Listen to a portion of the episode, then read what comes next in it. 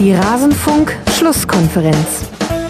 Wir spielen ja nicht gegen irgendjemand, sondern schon gegen eine richtige Wucht und ja, wir sind halt weiter im Entwicklungsprozess und die Jungs müssen einfach lernen und ich war trotzdem mit dem Gesamtauftritt ähm, zufrieden. Also ich glaube, denke schon, dass wir gezeigt haben, warum wir ähm, im Moment relativ nah an der Eintracht dran waren und ähm, wir werden auch weiterhin unsere Punkte sammeln und haben jetzt am Freitag äh, auch ein schweres Spiel zu Hause und da wollen wir schauen, dass wir ein besseres Ergebnis erzielen. Alles zum letzten Bundesligaspieltag. Nah an der Eintracht dran war der VfL Bochum mit seinem Trainer Thomas Reis. Den haben wir hier gerade gehört. Und damit hallo und herzlich willkommen zur Rasenfunk-Schlusskonferenz Nummer 352. Mein Name ist Max Jakob Ost. Ich bin der Edgenetze auf Twitter. Wir wollen heute über den 26. Bundesligaspieltag der Männer sprechen mit einem Schwerpunkt auf, wer hätte es erwartet, dem VfL Bochum. Und auch dieser Spieltag ist einer, der nur mit acht Partien gestaltet wurde, die zwischen Augsburg und Mainz 05 wurde abgesagt, so wie in der letzten Woche ja auch schon das Spiel der Mainzer gegen Borussia Dortmund.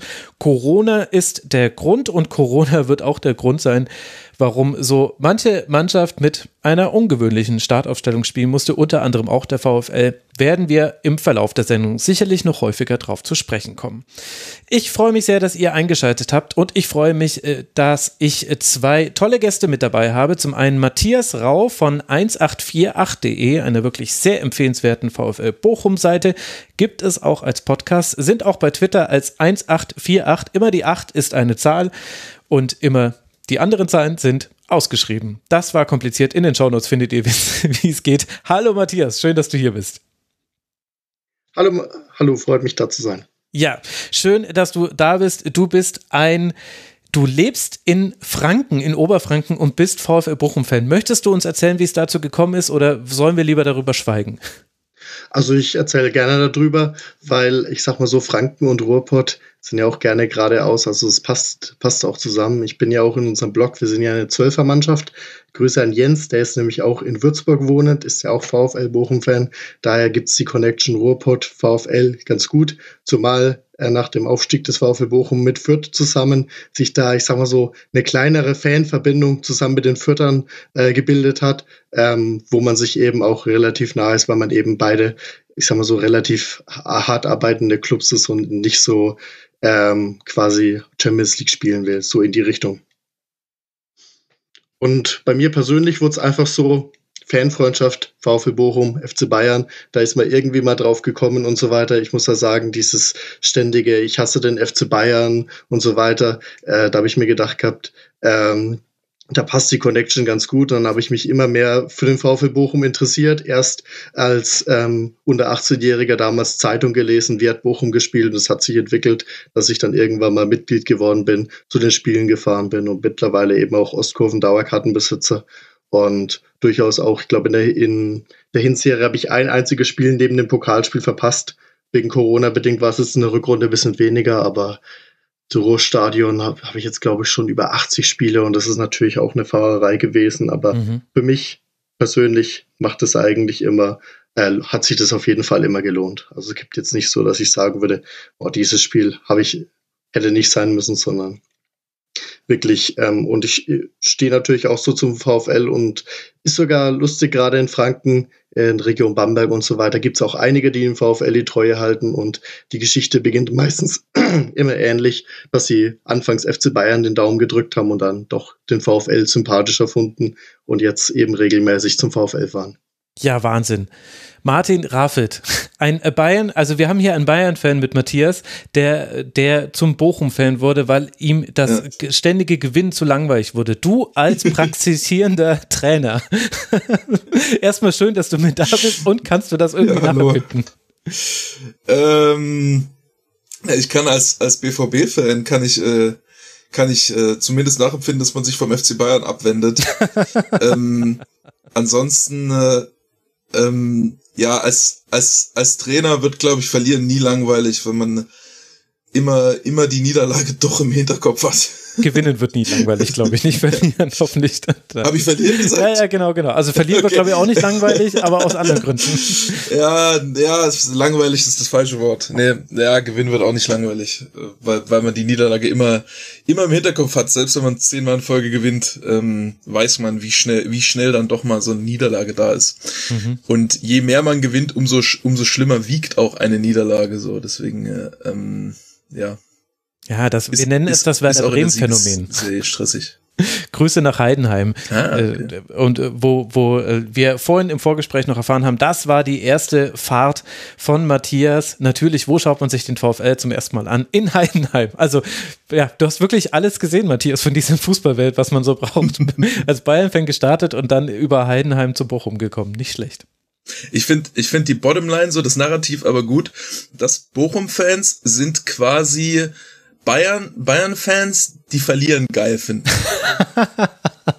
ich glaube, da kotzen jetzt gerade ein paar Bochum-Fans, aber es gibt natürlich auch die Ausnahmen. Oder Matthias, stehst du für eine breite Masse? Ich meine, du hast schon gesagt, dass es ein paar oberfränkische Bochum-Fans gibt, aber ihr seid noch in der Minderheit, nehme ich an. Ja, natürlich in der Minderheit. Also ich sag mal so, ähm, wenn es hochkommt, werden es tatsächlich zehn, also mit Schwester, Bruder und so weiter, weil da wird ja dann häufig die Familie mit eingepackt und so weiter. Aber auf der anderen Seite, ich kenne sehr viel Bochum-Fans, die natürlich in Bochum geboren sind, nichts anderes als Bochum haben. Und ich sag mal so, ähm, es wird gerne auch mal, ähm, gerade äh, Ben Redelings ist dafür sehr bekannt, dieses, ich, ich will nicht sagen Verlierer-Image, aber es gibt dieses legendäre Spiel, was auch vor dem Bayern-Spiel hochgekocht wurde, wo Bochum 4 zu 0 geführt hat mhm. und 5 zu 6 verloren hat, was als Jahrhundertspiel in Bochum gilt. Und dann wird quasi quasi dann auch immer gesagt gehabt, ja, das Jahrhundertspiel vom VfL Bochum ist ein Spiel, was der VfL verloren hat und deswegen verlieren beim VfL Bochum ganz normal ist. Aber ich sag mal so, ähm, die positive Entwicklung des VfL gerade in der Saison zeigt ja eigentlich auch, dass der VfL nicht immer ein Verlierer-Image hat. Und eigentlich, das ist es auch immer, dass ich eben sage, beim VfL Bochum, ja, man hat jetzt noch nie einen Pokal gewonnen, man wurde jetzt noch nie Meister, aber auf der anderen Seite, es gab erfolgreiche Phasen, UEFA Cup Saison 97 oder 2004, als man in UEFA Cup eingezogen eingezogen ist. Die gibt's, die sind eher selten, aber es ist jetzt nicht so, dass der VfL von sich aus ein reines Verlierer-Image hat, weil sonst wären sie auch nicht in die Bundesliga aufgestiegen letzte Saison. Ja, absolut. Und der Grund, warum wir hier einen VfL-Schwerpunkt machen, ist jetzt auch nicht gerade, weil die Saison so erfolglos verläuft für den VfL. Das muss man auch mal sagen. Aber da werden wir ja später zur Genüge draufkommen. Vorher habe ich noch kleinere Ankündigungen zu machen. Zum einen, in der letzten Woche ist ein Kurzpass zur Lage im deutschen Frauenfußball erschienen. Vielen Dank für das positive Feedback darauf. Ich fand die Sendung auch sehr angenehm. Es war einfach eine tolle Kombination an Gästen. Und an diesem Dienstag wird ein Kurzpass zu den internationalen Top-Ligen veröffentlicht werden, die nächste Ligatur steht an. Dann möchte ich mich noch bedanken bei Ed Wittfrei, bei Alex und Safi, bei Haggis, bei Katava Colonia und bei dem da hinten. Sie alle sind Rasenfunk-Supporterinnen und Supporter. Der Rasenfunk ist Paywall, Sponsoren und werbefrei. Wir finanzieren uns ausschließlich über eure freiwillige Unterstützung. Auch kleine Beträge helfen. Geht auf rasenfunk.de slash supportersclub. Da erfahrt ihr, wie man uns unterstützen kann. Vielen Dank an alle, die das schon getan haben und vielen Dank an alle, die das jetzt nach diesem Aufruf auch tun. Wir wollen heute über diesen 26. Spieltag der ersten Männer-Bundesliga sprechen und werden uns mit dem Abstiegskampf zunächst mal auseinandersetzen. Das heißt, wir beginnen ganz unten in der Tabelle und damit auch beim deutlichsten Ergebnis dieses Spieltages. Wir reisen nach Fürth. Und am Ende des Spiels gegen Raber Leipzig steht für die Spielvereinigung nicht nur eine 1 zu 6 Niederlage, sondern auch die Gewissheit, jetzt wieder die schlechteste Abwehr der fünf Top-Ligen in Europa zu haben. Nur Bordeaux, Salernitana und Leeds kommen in die Nähe von Fürth. Insgesamt hat man jetzt 70 Gegentore nach 26 Spielen kassiert.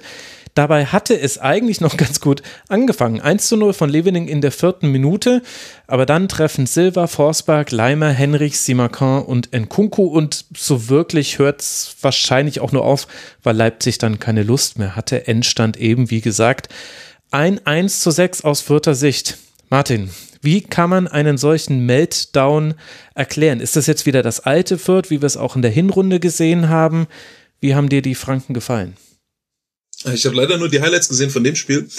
Äh, alle anderen Spiele habe ich gesehen. Es war ist vielleicht strategisch nicht so klug von mir gewesen. Ich hätte vielleicht dann in das auf jeden Fall auch noch reingucken müssen, wenn ich weiß, dass das das erste Spiel ist, was drankommt. Ähm, Äh, aber also in den Highlights sah es so aus, dass es ein bisschen äh, glücklich auch war für Leipzig in der Höhe in der ersten Halbzeit, weil mhm. also dieser Forsberg-Schuss bringt sie in Führung, das ist ja kompletter Sonntagsschuss so. Ähm, und dann ähm, scheint mir, dass vielleicht äh, ausnahmsweise, nachdem ich im letzten Rasenfunk, wo ich zu Gast war, ja viel Werbung betrieben habe, für dafür Raute zu spielen, als gerade auch als unterlegene Mannschaft, ja. woraufhin alle Mannschaften unten direkt mal mit Raute Punkte geholt haben. Ähm, das es in, in dem Setup gegen Leipzig vielleicht nicht die richtige Herangehensweise war, weil Raute ist sehr schwer zu spielen gegen, ähm, gegen einen 3-2-Aufbau, also Dreierkette mit zwei Sechsern davor, weil deine vorderen drei, die normalerweise, also die Raute basiert extrem darauf, dass du mit den drei vorderen ähm, sehr, sehr viel Druck machen kannst auf den Aufbau mit den beiden Stürmern und direkt dem Zehner, der die Schnittstelle verschließt dahinter. Mhm. Und ähm, in einer 3 gegen 5 Situation ist es aber viel schwerer als in allen anderen Setups, ähm, weil die Dreierkette hat erstmal gegen die beiden Stürmer eine Überzahl. Du hast die ganzen, du hast die Schnittstellen quasi besetzt und ähm, dann hat der Zehner auch zwei Sechser abzudecken, was dann, wenn die Sechser sich gut bewegen, ähm, sehr schwierig zu machen ist. Deswegen ist das nicht unbedingt äh, das Setup, wo das System gut zu tragen kommt. Und wenn dann noch dazu kommt die ganze individuelle Qualität, die Leipzig dann vorne hat, wo sie dann reinspielen aus diesem Setup, ähm, mit Angelino, der äh, scheinbar ein gutes Spiel gemacht hat, so sah es in den Highlights aus. Ein Kunku, der beliebig da auch gegen zwei, drei, vier Gegenspieler ähm, einfach immer macht, was er will dann ähm, kriegst du halt wahrscheinlich einfach keinen guten Zugriff auf das Spiel und auf Dauer wird es dann sehr schwer. Matthias, wie hast du die Vierter gesehen? Also tatsächlich ähm, erstmal über den Live-Ticker gesehen, oh, schnelles 1 zu 0 der Vierter. Und auch ähm, in den Highlights hat man eben auch gesehen, das Tor von Levelings war schon echt stark gemacht, wie er von rechts reinzieht und dann eben ähm, mehr oder weniger den, den Trick schlägt gegen Orban und dann hat er auch noch Glück, dass er Orban durch die Füße, äh, durch die Beine geht und dann äh, in Pfosten und rein. Äh, und ich glaube, Gulaschi, der äh, Leipziger Keeper, war auch noch dran. Und Leveling persönlich sehe ich so einen Spieler, der hat in der zweiten Liga schon ein bisschen für Furore gesorgt, aber für den passt die erste Liga natürlich perfekt. Ne? Er ist schnell, ähm, mhm. abschlussstark, lernt er jetzt langsam auch, war jetzt sein fünftes Saisontor und der ist eigentlich, ich sag mal so, bei den Viertern wird es eigentlich nur darum gehen, äh, die Planungen für die zweite Liga Liga ähm, äh, fortzusetzen. Und das hat man ja auch in den Wintertransfers gemerkt. Mit Raschel hat man ja einen Ersatz für Seguin geholt. Mit dem Pululu hat man sich ja auch so einen schnellen Außen geholt. Und ich denke, Leveling ist quasi ein Spieler, den Fürth ähm, durchaus auch für etwas Geld verkaufen kann. Hat ja Vertrag bis 2024. Und vielleicht, wenn die Stuttgarter auch die Liga halten, äh, wäre es eigentlich ein, ich sag mal so, klassischer Stuttgart-Transfer. Also, ich meine, dass die Fürther ähm, nach der doch desaströsen Hinrunde dann äh, eine gute Rückrunde spielen, eben jetzt schon mehr Punkte in der Hinrunde geholt haben, ähm, ist auch stark. Ich habe sie auch beim Spiel gegen den VfL Bochum letzte Woche gesehen. Ähm, da war, haben sie mich offensiv ein bisschen enttäuscht, vor allem Rigoda, aber gerade Christiansen und eben Leveling, das sind Spieler, die, äh, wo man die individuelle Entwicklung äh, hervorheben kann und beim Rest, äh, ich meine, Paul Seguin wird jetzt auch in der Liga bleiben, geht zu Union Berlin. Aber beim, beim Rest sieht man einfach Rigota für die zweite Liga ein klasse Spieler. In der ersten Liga reicht's auch noch gerade so, aber ähm, man hat halt dann bei ähm, RP die individuelle Qualität gesehen und so wurde es dann am Ende vielleicht ein, zwei Tore zu hoch, aber ich sag mal so, das Ergebnis war ja auch standesgemäß.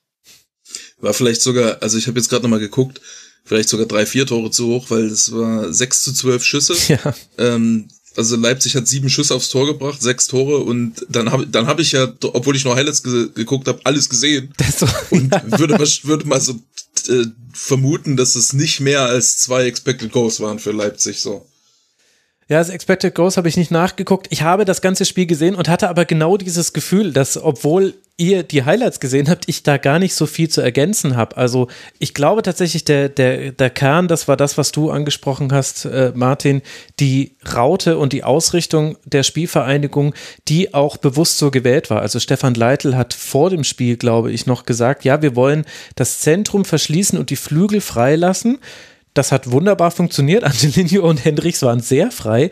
Das Problem war, dass man sich entweder nicht klar war, was man dann macht, wenn man rausrückt, oder Leipzig das vielleicht auch einfach sehr gut ausgespielt hat, weil logischerweise hatten dann eben Henrys und Angelino hatten sehr viel Platz. Angelino konnte mit aller Zeit der Welt Flanken schlagen und er hat es aber gar nicht immer gemacht. Also es gab zwar auch ein Tor, wo er auf Henrichs äh, flankt, das war dann quasi prototypisch ausgenutzt, dass die beiden Platz hatten auf dem Flügel, aber was Leipzig genauso oft gemacht hat, war, dass sie dann reingespielt haben in den Halbraum, dann muss ja jemand rausrücken und die haben immer so brutal dann reingespielt, wenn es so Übergabe- oder Rausrückmomente gab.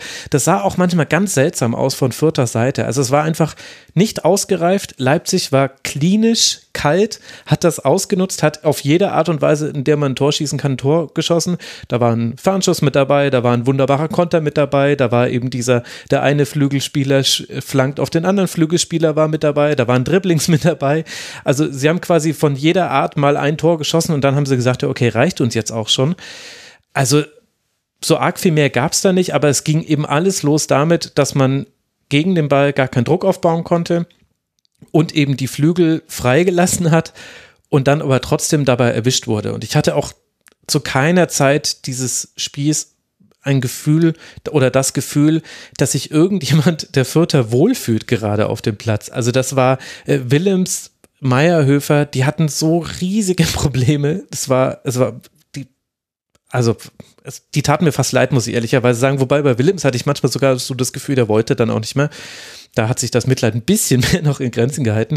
Nur Leveling fand ich, hat so wirklich eine Erstligaleistung abgeliefert. Der hat wirklich noch seine Momente gehabt und es gab dann, und das obwohl, und das gehört zu Leipzig noch mit dazu, Leipzig hat auch was angeboten. Haidara hat meiner Meinung nach ein fürchterliches Spiel gemacht. Haidara allein war für vier Chancen von Fürth verantwortlich, die entstanden sind und bei sieben Schüssen von Fürth weiß man dann schon, okay, das war ein relativ hoher Anteil und äh, vielleicht jetzt auch nicht so komplett überraschend, dass er dann ausgewechselt wurde in der 59. Minute.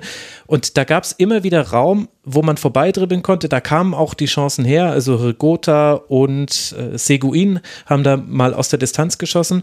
Haidara hatte wirklich keinen guten Tag und Leimer hat darauf nicht gleich reagiert. Also Haidara stand oft so in, Leimer hat oft eher so fast so ein Achter gespielt und dann war Haidara alleine gegen die Raute und da gab, da es Möglichkeiten also, und auch Fürth hat es auch geschafft, da Möglichkeiten herauszuspielen. Also nicht nur taktisch gesehen gab es da Möglichkeiten mit einer Raute gegen eine Doppelsechs, die nicht immer eine Doppelsechs ist. Aber das war es dann auch schon. Also Fürth hat es dann nicht nutzen können. Leipzig mit, hat mit jedem Angriff, wirklich mit jedem Angriff dann ein Tor gemacht. Und dann war dieses Spiel zur Halbzeit schon vorbei beim Stand von 1 zu 4. Und irgendwie mussten sie es beide noch rumkriegen. Es war, ja, Matthias, du hast ja Fürth, hast du ja auch schon jetzt äh, eingangs genannt, näher verfolgt, auch in der zweiten Liga. Überrascht dich denn, wie Fürth jetzt diese Saison bisher gestalten konnte, dass man erst so schwach gestartet ist, dann irgendwie den Umschwung geschafft hatte. Jetzt reicht es halt hinten raus nicht, aber dieses Leipzig-Spiel war jetzt fast so ein negativer Ausreißer wieder. Was daran überrascht dich? Wie weit konnte man das erwarten?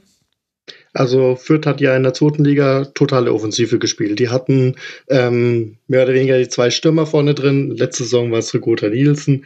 Ähm, dann eben da hinten dran auch noch mit Green, Seguin, wie sie alle heißen, ähm, quasi die Stürmer. Und die haben mehr oder weniger noch die ähm, schnellen Außenverteidiger gehabt, Linksraum, unglaublich, äh, seine letzte Saison schon. Und eben Meierhöfer, der auch offensiv immer sehr sich äh, sehr hart sich eingeschaltet hat. Ich glaube, Raum war am Ende bei 13 Vorlagen, Meierhöfer, ich glaube bei 8 Vorlagen. Und es ging eben immer ähm, mehr oder weniger Gegner überrumpeln, ähm, dass die äh, unvorbereitet standen, dann raus auf die Außen, zack, äh, Flanke rein. Meistens stand immer irgendeiner frei, weil ähm, ich erinnere mich an das Hinspiel gegen Bochum, fünf Wörter im Bo in der Bochumer Box standen und beim VfL waren es, glaube ich, mit Lucia, ähm, Lambropoulos und äh, ich glaube Bella Kotschap war das, ähm, in dem Fall glaube ich nur drei. Und so hat Fürth eigentlich immer die Gegner mit überrumpelt. Also ähm, und dann ging es ja so, äh, neue Saison, die Fürther hatten ja die äh, Abgänge zu beklagen, vor allem den von Raum.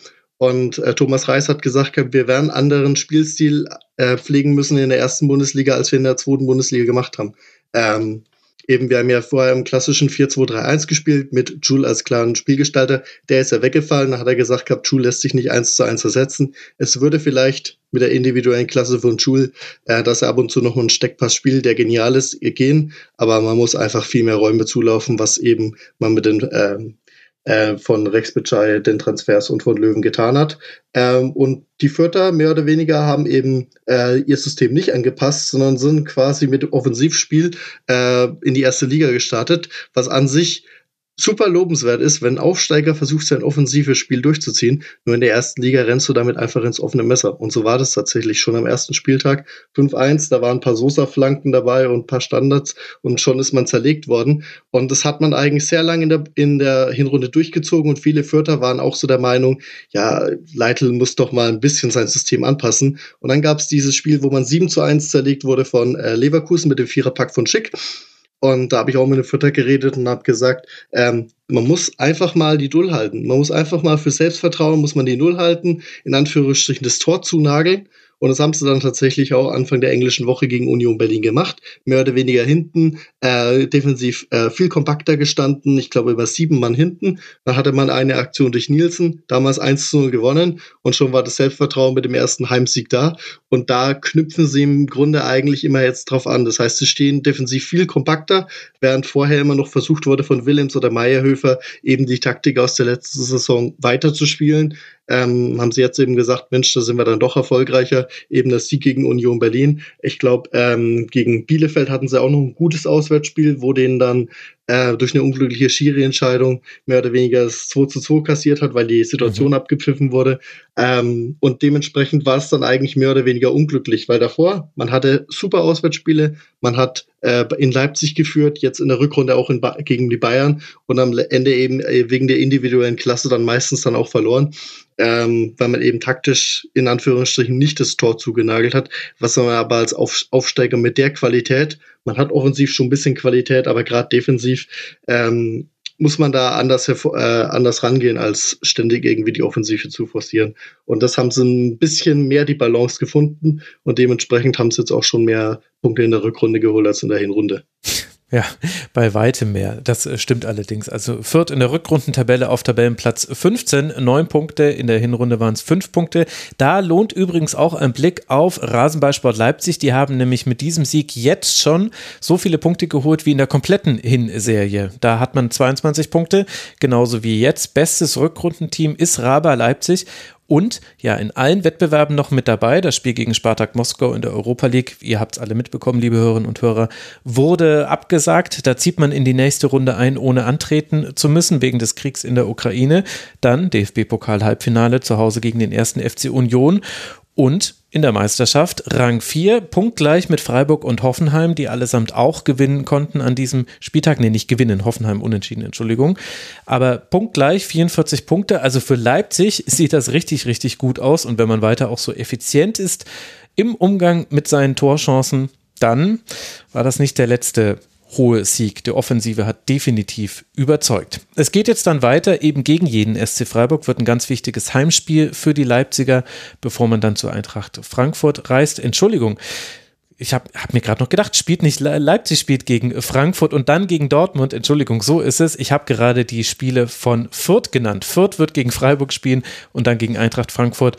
Leipzig spielt jetzt gegen Eintracht Frankfurt und dann bei Borussia Dortmund. Das sind die nächsten beiden Partien für die Leipziger.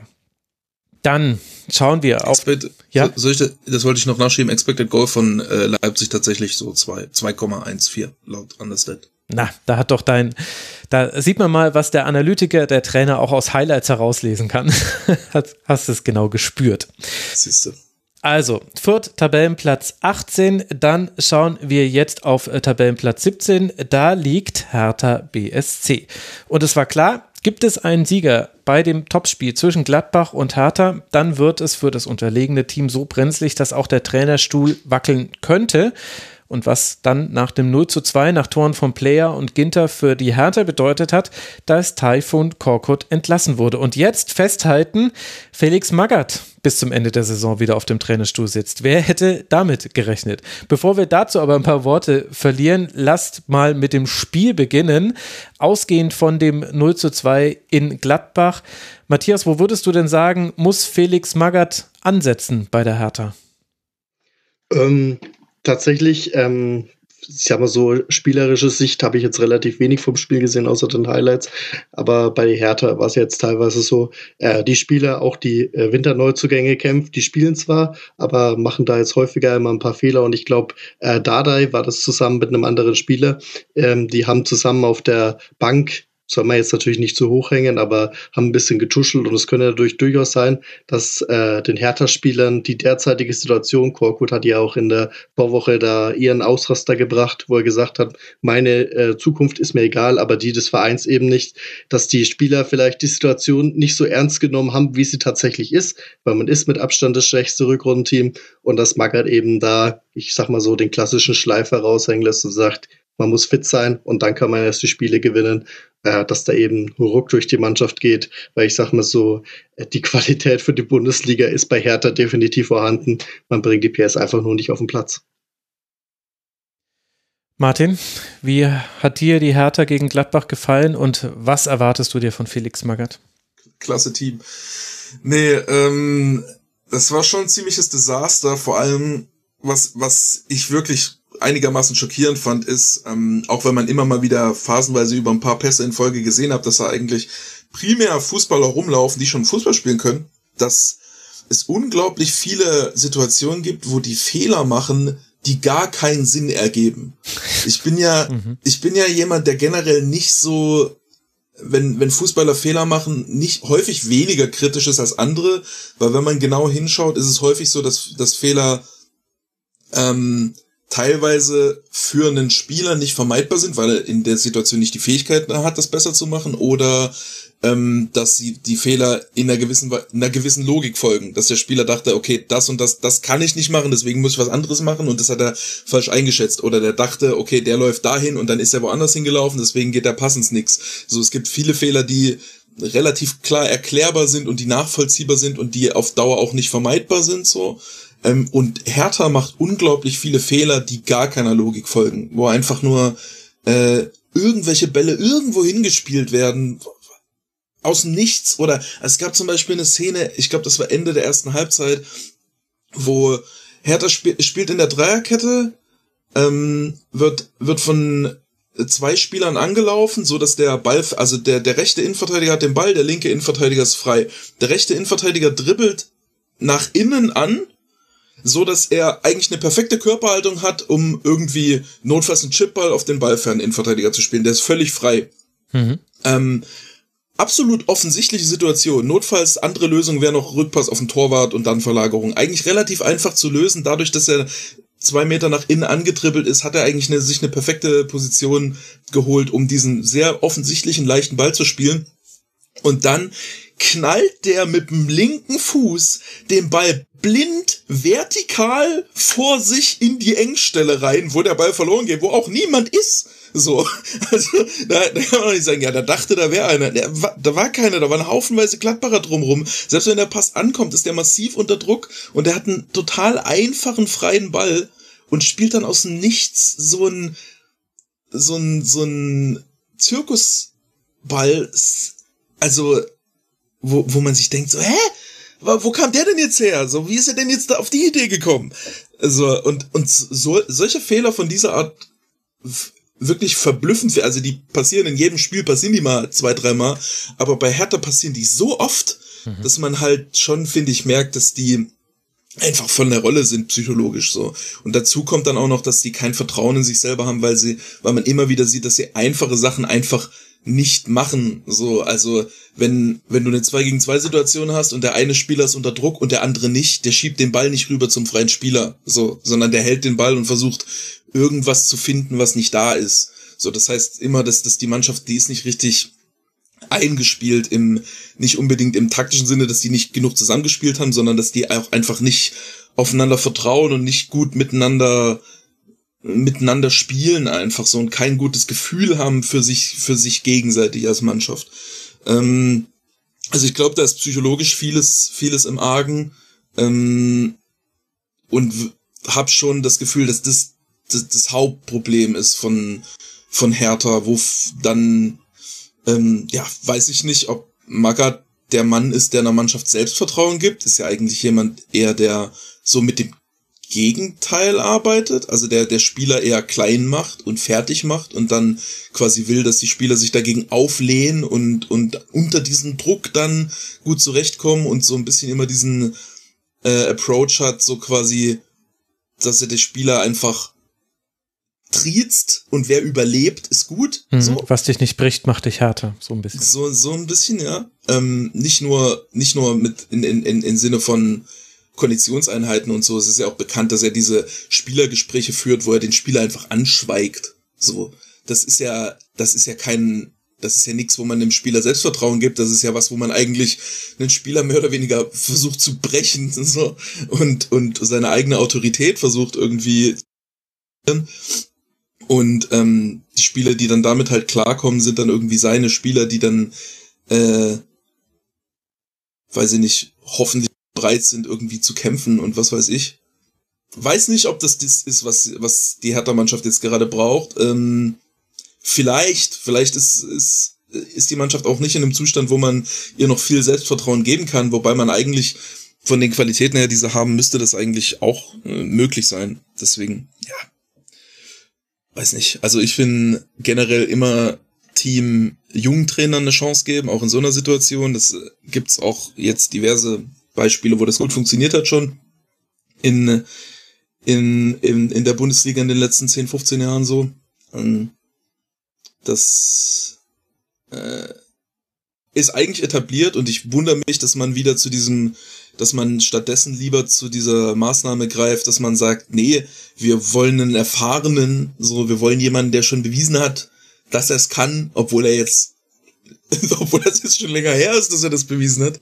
Ähm, ja, finde ich vom grundsätzlichen Ansatz her äh, grundfalsch eigentlich. Aber ja, mal sehen. Ja, ich glaube ehrlich gesagt, dass diese aktuelle Trainerwahl mehr vielleicht über die Entscheidung pro Taifun Korkut aussagt, als, als über alles andere bei Hertha BSC. Also wie schiefgegangen, alles, was man sich von Taifun Korkut erhofft hat, wie sehr das nicht eingetreten ist, kann man, glaube ich, an diesem klaren Notfallplan sehen. Und ohne jetzt dem Trainer Felix Magath zu nahe zu treten, sieht er ja das wahrscheinlich auch so, dass es jetzt nichts anderes als ein Notfallplan ist. Und es ist auch so ein bisschen, es wäre jetzt auch leicht irgendwie zu sagen, ja, die 90er haben angerufen und sie wollen ihre Feuerwehrmänner wieder mit zurück. Ich finde es aber fast und auch Fitnesswitze kann man jetzt alle machen, aber die sind alle nicht relevant, weil das wird Felix Magath jetzt nicht machen können im laufenden Betrieb. Was er, was er herstellen kann, ist, und das hat er auch durchaus schon bewiesen, klar, er arbeitet viel mit Druck. Er schafft es aber schon, äh, gerade in diesen Situationen, wo es gegen den Abstiegs, Abstieg geht, hat er es in der Vergangenheit geschafft, eine Wagenburg-Mentalität herzustellen und die Mannschaft auf ein Wir gegen die da draußen und alle wollen euch scheitern sehen einzuspüren. Das könnte auch bei Hertha funktionieren. Also da will ich jetzt nicht sagen, dass das, äh, es ist jetzt nicht völlig undenkbar, dass das vielleicht sogar auch gut geht mit Felix Magath. Aber wenn man liest, also der Kicker äh, hat recherchiert, dass Freddy Bobic angeblich Roger Schmidt und äh, Nico Kovac wurden angefragt, die haben beide abgewunken, haben gesagt, auf gar keinen Fall und auf gar keinen Fall jetzt schon. Und äh, dann hat er angeblich noch mit Friedhelm Funkel und Lucien Favre telefoniert. Und gerade diese Friedhelm Funkel-Lösung ist ja im Grunde die moderne Variante von Felix Magath, weil er es eben auch in der jüngeren Vergangenheit gezeigt hat, dass er diesen sogenannten Feuerwehrmann-Job noch übernehmen kann. Das ist schon ganz schön äh, tiefblickend, diese Trainerwahl. Egal, was dabei herauskommt, zeigt sich, wie, was für grundsätzliche Dinge bei Hertha da fehlen. Und es ist auf jeden Fall auch wieder etwas nach rückwärts, nach hinten gewandtes, was ganz typisch für den deutschen Fußball ist und was man auch nicht immer verdammen muss. Also nicht immer ist neu besser.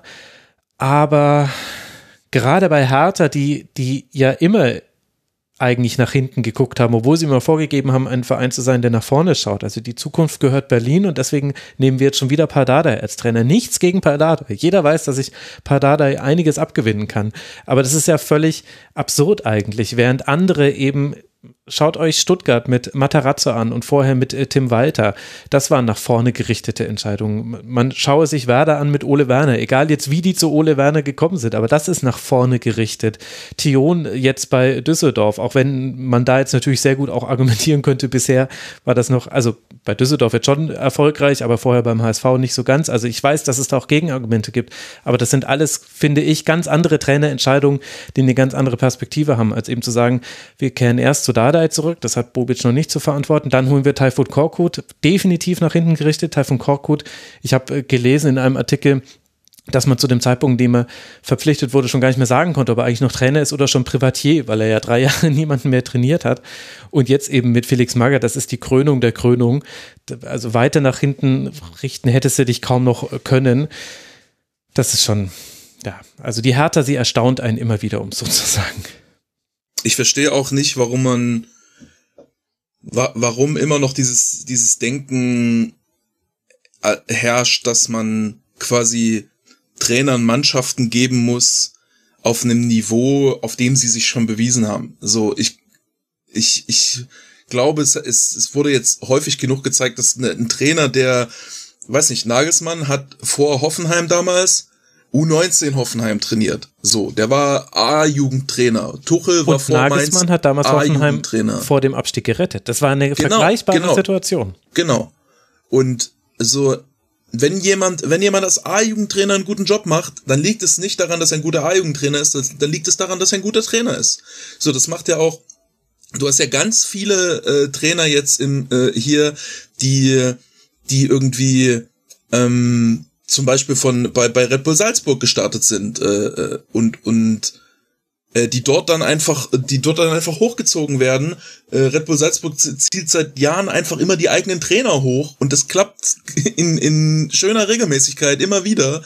Und ähm, ich weiß, ich weiß nicht, warum, warum Leute scheinbar immer noch davon überzeugt sind, dass, äh, weil wenn, wenn du jetzt alle U19 und U17 Bundesligen durchgehst und dritte, vierte Liga guckst und so, ich kann mir nicht vorstellen, dass man da niemanden findet, wo man sagt, ja, der macht aber gerade einen guten Job, lass dem einfach mal eine Chance geben. So, das, das sind ja unfassbar viele Trainer, die da rumlaufen. Da sind ja gute dabei und da sind vor allem unfassbar viele dabei, die ambitioniert sind, die eine Karriere starten wollen und die richtig viel arbeiten. Und wer arbeitet denn mehr, wenn du jetzt irgendeinen Trainer aus der, aus der notfalls vierten Liga hochziehst, ähm, der irgendwie Mitte 30 ist, äh, oder ein Felix Magath, dessen Karriere quasi vorbei ist, der jetzt nochmal vorbeikommt für drei Monate, wer wird sich mehr reinhängen? So.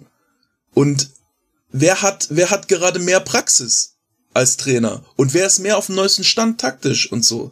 Das ist doch, es, was ist denn das Argument, einen, einen jemanden zu nehmen, dessen Karriere quasi vorbei ist, gegenüber jemanden, der komplett im Saft steht? Ich, verste- ich verstehe das nicht. Wa- Was ist die Denke dahinter? Tja, ich meine, ein bisschen spricht da wahrscheinlich auch der junge Trainer. Hättest du gern Ja, die Hertha klar. übernommen, Martin? Ich, ich hätte sie, ich hätte sie sofort genommen. Ja. Ich habe nicht die Lizenz dafür. Stimmt richtig. Ah, ja, ja, ja. Und Matthias, ich meine, das wird jetzt, äh, was, was auch noch dazu kommt, das wird jetzt wahrscheinlich, ich, ich, ich gebe Magath lockere 80 Prozent, dass er das schafft, weil die Mannschaft ja locker gut genug ist, um das zu schaffen. So, das ist ja, eigentlich dürften die ja gar nicht so tief da unten drin stehen. Das ist ja, ey, das ist ja kein schwerer Job realistisch betrachtet. So, das ist ja ein dankbarer Job, eine Mannschaft zu nehmen, die irgendwie zwei Punkte zum rettenden Ufer braucht, mit einem Kader, der irgendwie fünf bis zehn Plätze höher spielen könnte. So.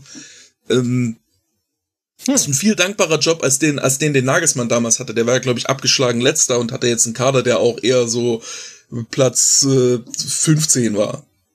Weiß ich nicht mehr genau. Vielleicht waren die auch ein bisschen besser, aber ja. 80 Prozent, nicht schlecht. Matthias, wie viel Chance gibst du Felix Magath? Ähm, tatsächlich ähm, ist eben Hertha ähm, da, wo sie eigentlich stehen sollten, hat äh, Martin ja auch richtig gesagt.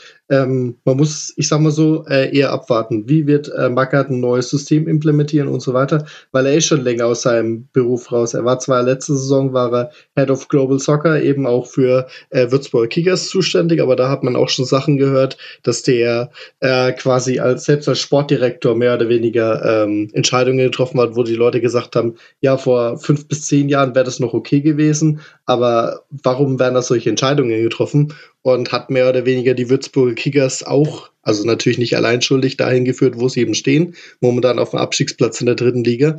Und wird natürlich äh, spannend zu sein, welchen Spielansatz er wählt. Wählt er den klassischen Spielansatz, weil er jetzt gerade eine Dreierkette spielt, wird er mit einer Viererkette spielen oder ähnliches.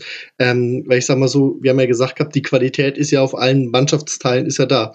Momentan, Hertha tut mir ein bisschen leid, der Keeper, Lotka, der eigentlich in der zweiten Mannschaft spielt, ähm, ist eben momentan auch ein bisschen die ärmste Sau, weil er quasi ähm, daran äh, da rangehen muss, wo es quasi brennt, weil eben Schwolo und Jahrstein eben nicht da sind. Christensen traut man es anscheinend noch nicht zu, deswegen hat man Lotka im Tor. Vielleicht kehrt äh, Schwolo zeitnah zurück, aber das ist eben auch so ein bisschen undankbar. Einen Gechter hat man beispielsweise, ich glaube, der ist gerade mal 18, mhm. spielt an sich eine super Saison, aber weil es bei Hertha eben alles so drunter und drüber geht, ist da eben, ich sag mal so, nicht so gerade Zeit zu erwähnen, wie positiv der Junge sich da eigentlich entwickelt. Und ich möchte sogar noch, auch wenn es ein bisschen absurd klingt, eine kleine Lanze für äh, Taifun Korkut brechen. Und zwar die erste Halbzeit, die er mit Hertha gegen Bochum gespielt hat. Das war schon richtig stark. Ich meine, natürlich 46. Minute hat man direkt den Ausgleich kassiert und äh, Thomas Reis hat in der Halbzeitpause mhm. das Spiel der Hertha gespiegelt weil wir, weil die in einem 4-2-2-2 gespielt haben und wir damit äh, völlig überfordert waren, hat er Thomas Reis einfach das System gespiegelt. Wir erstmals mit Doppelspitze, mit Lokadia und mit Polter gespielt und dadurch überhaupt ähm, ansatzweise wieder ins Spiel gefunden, weil wir sonst äh, mehr oder weniger keine Möglichkeit hatten gegen die Hertha mit Korkut. Und ich glaube, ich habe es gestern auf Twitter gelesen. An sich ist, ich sag mal so, Felix Magath ist mal äh, deutscher Meister geworden, auch mit äh, VfL Wolfsburg und so weiter. Normalerweise, wenn man die Vita anschaut, ist Taifun Korkut eigentlich die überraschendere Wahl gewesen als eben jener äh, ähm, Felix Magath. Aber Felix Magath hat eben auch ähm, heute noch gelesen, was äh, Felix Magath damals bei Fulham gemacht hat, auch mit seinen, ist ja auch berühmt berüchtigt mit seinen 40-Mann-Kadern und so weiter. Bei Hertha wird es wahrscheinlich jetzt nicht gehen, weil eben Transferfenster ist zu, aber ich sag mal so, Felix Magath ist ja trotzdem berüchtigt und eben, ich glaube, sein letzter Job äh, in China ist mindestens schon fünf Jahre zurück. Und deswegen hätte ich nicht damit gerechnet, ähm, warum sie ausgerechnet ihm eine Chance geben. Zumal, ähm, Martin hat es ja angesprochen, ein junger, entwicklungsfähiger Trainer, Victoria Berlin ja auch in die dritte Liga aufgestiegen, haben den eben jetzt wegen einer ähm, äh, wegen einer ähm, anhaltenden Misere entlassen, Benedikt Mustiato. Genau das wäre zum Beispiel so einer gewesen. Selbst ein Jovic, auch wenn der es mal probiert hat, selbst dem hätte man theoretisch auch eine Möglichkeit geben können. Und Hertha macht auch in den letzten Jahren in der Jugend grandiose Arbeit. Da wäre auch ähm, ein U19-Mann oder ein U17-Mann mit in Anführungsstrichen einem, äh, als Teamchef, wo man eben einen Trainer mit der Lizenz dazu holt. Selbst das wäre auch alles möglich gewesen. Und jetzt stattdessen holt man sich eben einen Felix Magath, wo die ganze ich sage ja so, äh, gestern der Twitter-Account von Hertha BSC nach der Veröffentlichung ist ja äh, implodiert. Also es, es gab ja da kein gutes Wort. Und dann hieß es noch so von Frebi Bobic, ja, er hat die, äh, er hat die Erfahrung und so weiter, also die typischen Fußballerfloskeln, beziehungsweise die, die man einfach immer hört. Und da ist es eben spannend zu sehen. Also ich bin äh, trotzdem gespannt, welchen Spielansatz Felix Wagert wählen wird. Mhm. Und dann wird man erst sehen, wohin die Reise geht. Aber an sich habe ich gestern, habe ich, ich habe mein erst, mein erster Kommentar war, Hertha übertrifft sich mal wieder selbst und ich glaube, das, das kann man so als Schlusssatz nehmen. Ja, würde ich tatsächlich auch als Schlusssatz dann so stehen lassen. Wir müssen aber, finde ich, noch ein bisschen über Borussia Mönchengladbach sprechen, denn für die war dieses Spiel mindestens genauso wichtig, auch wenn ich jetzt, also ich will jetzt nicht die Trainersituation gleichsetzen, weiß nicht, ob das für Adi Hütter jetzt auch gleich eine Entlassung bedeutet hätte, finde ich, ist auch ein Gedankenspiel. Ich fand übrigens, weiter. Ja? ich fand den, den Tweet extrem, ich weiß nicht, ob, ob das häufiger zitiert wurde, aber es gab zumindest einen Tweet, der das Spiel den Entlassico genannt hat. Ja, ehrlich gesagt finde ich das irgendwie nicht so lustig. Ich weiß nicht. Ich, ich, ja, die, wenn man es nicht hundertprozentig ernst nimmt, so den, den, den Spruch alleine finde ich schon lustig weiß es nicht. Also we weißt du, warum nicht sowas wie Schlamassiko oder sowas? Weil, weil sie beide im Schlamasse stecken. Aber dieses, gerade du als Trainer, da hätte ich gedacht, äh, du, äh, du äh, hast da mehr Empathie. Ich glaube, für alle Beteiligten ist es eine ganz fürchterliche Situation. Und selbst ja, ja klar, das ist gemein, aber es ist trotzdem lustig. Okay, na gut. Aber was ist denn, was ist denn über Borussia Mönchengladbach zu sagen? Die haben ja dieses Spiel äh, gewonnen. Ginter und Player machen die Tore. Martin, kann, konnte man da schon etwas erkennen, was besser war als in den vergangenen Spielen bei Gladbach? Hatte man vielleicht jetzt das nötige Spielglück, dass man auch in der stärkeren Phase von Hertha anfangs der zweiten Hälfte dann auch direkt dann das 2 zu 0 macht? Es waren ja auch zwei Gegentreffer nach Standardsituationen, der eine in Strafstoß, der andere nach einer Ecke. Was ist zu Gladbach zu sagen? Ähm, ich glaube, zu Gladbach ist primär zu sagen, dass sie halt die ganze Saison offensiv eine, eine ganz gute Mannschaft sind. So, immer phasenweise sogar eine sehr gute Mannschaft. Also sie haben immer wieder, äh, sie zeigen immer wieder, dass sie, dass sie gut Fußball spielen können. Selbst als sie jetzt in, in Dortmund untergegangen sind, war das trotzdem ein Spiel, wo sie in der ersten Halbzeit richtig gut mitgespielt haben, wenn sie selber einen Ball hatten und ähm, auch gute Chancen rausgespielt haben.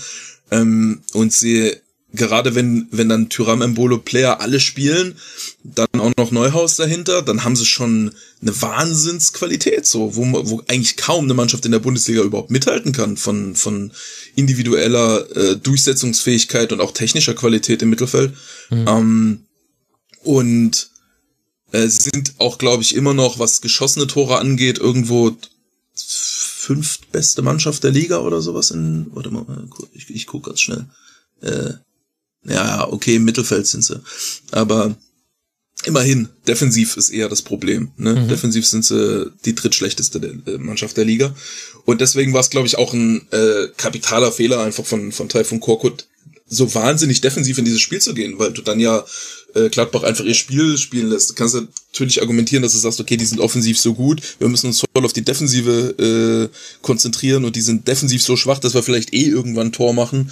Aber ja, hat man gesehen, das ging überhaupt nicht auf. Ähm, auch die taktische Herangehensweise dann mit quasi äh, eine Dreierkette dann mit zwei Stürmern zu pressen, was schon sehr defensiv ist, weil du eigentlich keinen Zugriff kriegst. Mhm. Ähm, äh, und, und Gladbach hat dann einfach äh, immer wieder den, den Ball irgendwie auf die, auf die vorderen drei durchgeballert, die dann ähm, quasi vorne drei gegen drei gespielt haben und ähm, dann zwar keine so guten Anschlussmöglichkeiten haben, Zentrum ist nicht so gut besetzt in diesem 3-4-3, was Gladbach dann gespielt hat, aber halt, äh, das ist ja nicht so schlimm, wenn du Embolo, Tyram und Player hast, weil die ja alle individuell sich einfach durchsetzen können. So, da mhm. brauchst du keine so wahnsinnige Struktur großartig, die den, die denen hilft da vorne. Ähm, und ja, und dann hat umgekehrt halt Hertha immer mal wieder versucht, ein bisschen zu spielen und so, aber hat dann halt viel zu spät die individuelle Klasse auf den Platz gebraucht, um sich da durchzusetzen mit äh, Richter Killenkamp. Ähm, und, und hat dann quasi, ja, worst of both worlds Situation gehabt, dass man quasi so defensiv gespielt hat, dass man offensiv gegen eine defensiv schwache Mannschaft nichts mehr zustande bekommen hat oder nichts Relevantes, ähm, nur Ansätze.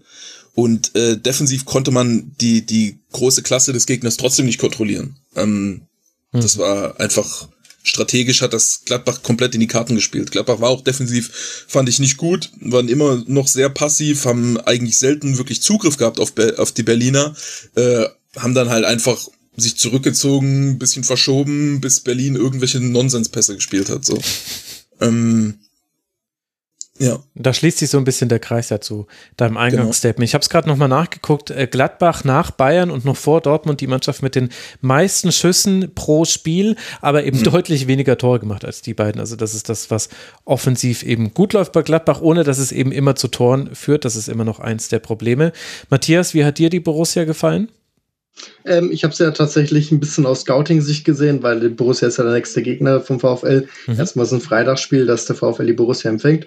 Und ich muss ja auch sagen, äh, es war ja auch das Spiel, egal welcher Trainer ist, konnte man sich schon ein bisschen einstellen, wer das Spiel verliert. Der fliegt, war ja am letzten Ende auch bei Korko zu. Aber ich sag mal so, ich habe mich auch schon ein bisschen auf Heiko Vogel, den äh, Borussia U23-Trainer, auf der Trainerbank vorbereitet. Letztlich kann man aber trotzdem sagen, der Borussia-Sieg war standesgemäß eben Borussia eben die offensive Wucht durch Schüram Player, dann auch noch ein Embolo und selbst auch ohne Flor, äh, nicht Florian Neuhaus, ähm, Jonas, Jonas Hoffmann, Hoffmann. Mhm. genau, ähm, der ja, ich glaube, sogar bester Scorer der Gladbacher ist, ähm, eben eine gute Leistung abgeliefert und dann eben durch einen Elfmeter und dann Ginter eben standesgemäß gewonnen. Und da freue ich mich natürlich in Anführungsstrichen schon ein bisschen auf die Borussia als Gegner, weil wir wissen, äh, hinten bei uns hilft der liebe Gott, in Klammern Manuel Riemann. Und offensiv wissen wir ja auch durch äh, Gerrit Holtmann und Co. die schnellen Außen ein bisschen Nadelstiche mhm. zu setzen. Und da bin ich natürlich auch gespannt, wie äh, sich ähm, wie sich äh, Borussia Mönchengladbach quasi auf das Spiel vorbereitet. Aber letztlich habe ich eigentlich mit dem Sieg in Anführungsstrichen der Borussia gerechnet. Und äh, von daher war es für mich eigentlich mehr standesgemäß, dass die Borussia das Spiel gewonnen hat. Aber in dem Sinne eigentlich auch relativ unspektakulär. Aber muss man ja auch nicht mehr erwarten, wenn man so, so weit unten steht. Ist ja auch ungewohnt für die. Mhm. 30 Punkte hat Borussia Mönchengladbach nach diesem Sieg, damit sieben Punkte Vorsprung auf den Relegationsplatz. Zwei Punkte liegt man noch hinter dem VfL Bochum, dem nächsten Gegner. Du hast es schon sehr schön vorweggenommen. Für Hertha BSC unter Felix Magath geht es jetzt dann weiter gegen die TSG aus Hoffenheim im Heimspiel. Hertha ist auf Rang 17 abgerutscht, hat 23 Punkte, punktgleich mit dem VfB Stuttgart. Zwei Punkte sind es aufs rettende Ufer. Und warum ist Hertha BSC punktgleich mit dem VfB Stuttgart? Weil eben genau jener VfB ein Pünktchen sammeln konnte. Wo konnte man das tun? Bei Union Berlin an der alten Försterei. Und damit sind wir bei unserer nächsten Partie angelangt. Dieses Spiel zwischen Union und Stuttgart hat schon öfter für interessante Geschichten gesorgt. Und ich glaube, man kann auch dieses 1 zu 1 mit dazu zählen. Taiwo Avoni verwandelt einen Strafstoß nach Handspiel von Mafropanos zum 1 zu 0. Aber Stuttgart reagiert mit einer aktiveren zweiten Hälfte und einem wunderschönen Ausgleich von natürlich Kalajdzic nach, klar, Flanke von Bona Sosa. Aber beides aus vollem Lauf. Also wirklich sehr, sehr schön umgesetzt. Matthias, wir waren, wir waren gerade so schön am Plaudern, dass du gerne gleich weitermachen. Wie haben dir denn die beiden Mannschaften gefallen? Was ist von diesem Spiel hängen geblieben bei dir? Also tatsächlich muss ich ja sagen, Konstantinos Mavropanos, der war ja beim 1 zu 1 gegen den VfB Bochum, war ja eher derjenige, der den Elfmeter äh, verschuldet hat beim Foulspiel gegen Sebastian Polter. Und er war ja in mhm. Anführungsstrichen auch die ärmste Sau damals im Stadion, weil Stuttgarter haben ja auch äh, die Spieler teilweise sogar schon angefangen zu weinen, weil sie ihm gesagt hat, ohne einen Sieg gegen Bochum wäre das äh, also mehr oder weniger war jetzt fast der Sargnagel gewesen. Dann haben sie ja dieses äh, letztes Spiel gedreht eben und jetzt nochmal ein Punkt und jetzt hat man sich trotzdem aus der unangenehmen Situation mal ausmanövriert. Man hat ja trotzdem auch beim Spiel gegen den VfB Bochum einen Nackenschlag bekommen, in dem eben Silas jetzt eben auch für den Rest der Saison ausfällt und Kalajdzic eben äh, lange nicht lange nicht fit war. Ich sag mal so, es war das ähm, typische Union Berlin Spiel ohne Max Kruse Max Kruse war eben nochmal in Anführungsstrichen so der Special-Moment von Union Berlin und momentan schaffen sie es eben nicht mehr so, ähm, die Special-Momente zu schaffen, die sie eben mit Max Kruse hatten. Deswegen ähm, habe ich eben Union gerade in äh, Sachen Europacup-Rängen äh, nicht mehr so auf dem Zettel, wie ich sie nach der Hinrunde tatsächlich gesehen habe. Aber letztlich kann man eigentlich trotzdem sagen, standesgemäß, äh, Stuttgart hätte vielleicht sogar dann am Ende auch den Sieg verdient gehabt, aber eben in der der Ausgleich kam dann eben zu spät, aber letztlich war für Stuttgart trotzdem der Punkt wichtig für die Moral, weil man es jetzt eben auf 16 geschafft hat. Und ich sag mal so, die Situation, wo die Spieler geweint haben auf dem Rasen, weil nur wegen dem Unentschieden gegen den VfB Bochum, ähm, ist jetzt, glaube ich, bisschen wieder mehr Selbstvertrauen zurückgekommen. Und da muss man den Stuttgartern Verantwortlichen eben auch ein Lob äh, aussprechen nach dem Nackenschlag, den sie eben trotzdem hatten, immer noch weiterhin an Matarazzo festzuhalten, weil er sie eben aus der Situation in Anführungsstrichen auch rausmanövriert hat. Und kann man natürlich hoffen nur, dass es ein Happy End für die Stuttgarter gibt, weil gerade die Hinrunde lief ja auch nur so schlecht, weil ähm, drei Viertel der Offensivriege verletzt waren. Das war ganz einfach so. Also Kalajdzic war ja verletzt. Mamouche war der Einzige, der spielen musste und der war dann teilweise auch immer überspielt und deswegen ähm, man hat jetzt ein bisschen äh, Flexibilität bekommen, indem man Führig eben mit auf die Acht gepackt hat, wobei der ja auch eher äh, flexibel auf der Acht spielt. Gegen den VfL war er zum Beispiel noch im, im, äh, auf dem Flügel. Ähm, aber so, gerade auch der Winterneuzugang Tomasch ähm, hat sich auch spielerisch gut eingefügt. Also ich habe die Stuttgarter auf den Zettel, dass sie sogar den direkten Klassenhalt schaffen werden. Und wenn sie so weitermachen, habe ich daran eigentlich auch keine Zweifel mehr. Zwei Punkte sind es noch aus rettende Ufer, wie vorhin schon angesprochen. Martin, wie haben dir beide Mannschaften gefallen? Hm, solide. Also äh, auch nicht das, das, das Spiel, wo ich am zweitwenigsten gesehen habe. Ich habe ein bisschen was gesehen. Ich hatte das Äh, ich, ich weiß nicht, ob ich das im letzten Rasenfunk schon gesagt habe, aber ich habe es diese Saison schon ein paar Mal gesagt, dass ich nicht verstehe, wie Stuttgart unten drin steht, weil immer, wenn ich die gucke, spielen die gut. Ja, musst ähm, du halt mal öfter gucken anscheinend. wahrscheinlich, wahrscheinlich ist das das Problem. Ähm, ja, das war jetzt auch wieder so ein, äh, so ein Fall, ähm, mhm. dass sie mir eigentlich gut gefallen haben. Ähm, nicht überragend, haben jetzt nicht ähm, geschafft, richtig Kontrolle ins Spiel zu bekommen oder richtig Dominanz, was aber gegen Union ja auch immer schwierig ist, weil die immer einen guten Plan haben und, und äh, hohe Intensität und äh, sehr gut auf zweite Bälle und ähm, auch passsicher und so einfach eine, eine ähm, solide Mannschaft in, in jeder Hinsicht. Ähm, ist immer schwer dagegen zu spielen, aber äh, Stuttgart eigentlich gut, ähm, gut gemacht und ich fand sie eigentlich durchs ganze Spiel hinweg ähm, von dem, was ich gesehen habe, immer so einen Ticken besser. Ähm, ja, 1-1 war Wahnsinn, also die Flanke zum 1-1 ist komplett nicht zu fassen. So. ähm, auch, auch so, der hat ja nicht mal den Ball unter Kontrolle, der legt sich den Ball irgendwie vier Meter vor und muss dann unter Druck eigentlich in der beschissenen Position zum Ball so aus dem Fußgelenk das Ding da reinzwirbeln und knallt den so längs diagonal mit mega Spin über die Verteidiger drüber, dass der genau in dieser 30 Zentimeter großen Schnittstelle hinter den beiden Innenverteidiger landet, direkt auf Kalajdzic Fuß. Das ist, äh, das ist nicht zu fassen. Also, ja. wenn, wenn du, wenn du sowas konstant machen kannst, da fallen jedes Spiel zehn Tore. Weil das ist ja ein, das ist ja überhaupt keine gefährliche Situation. Das ist einfach irgendwo aus dem Mittelfeld ein Ball in Strafraum gehauen und der kommt genauso runter, dass der den perfekt verwandeln kann. Das ist äh, so De Bruyne-Niveau. ja, ja. Wahnsinn. Oder halt äh, wie so ein Footballpass in äh, Double Coverage ja. und äh, kommt aber ins perfekte Passfenster hinein. Also das war wirklich gut. Ich fand dieses Spiel auch sehr interessant aus, aus beider Sicht.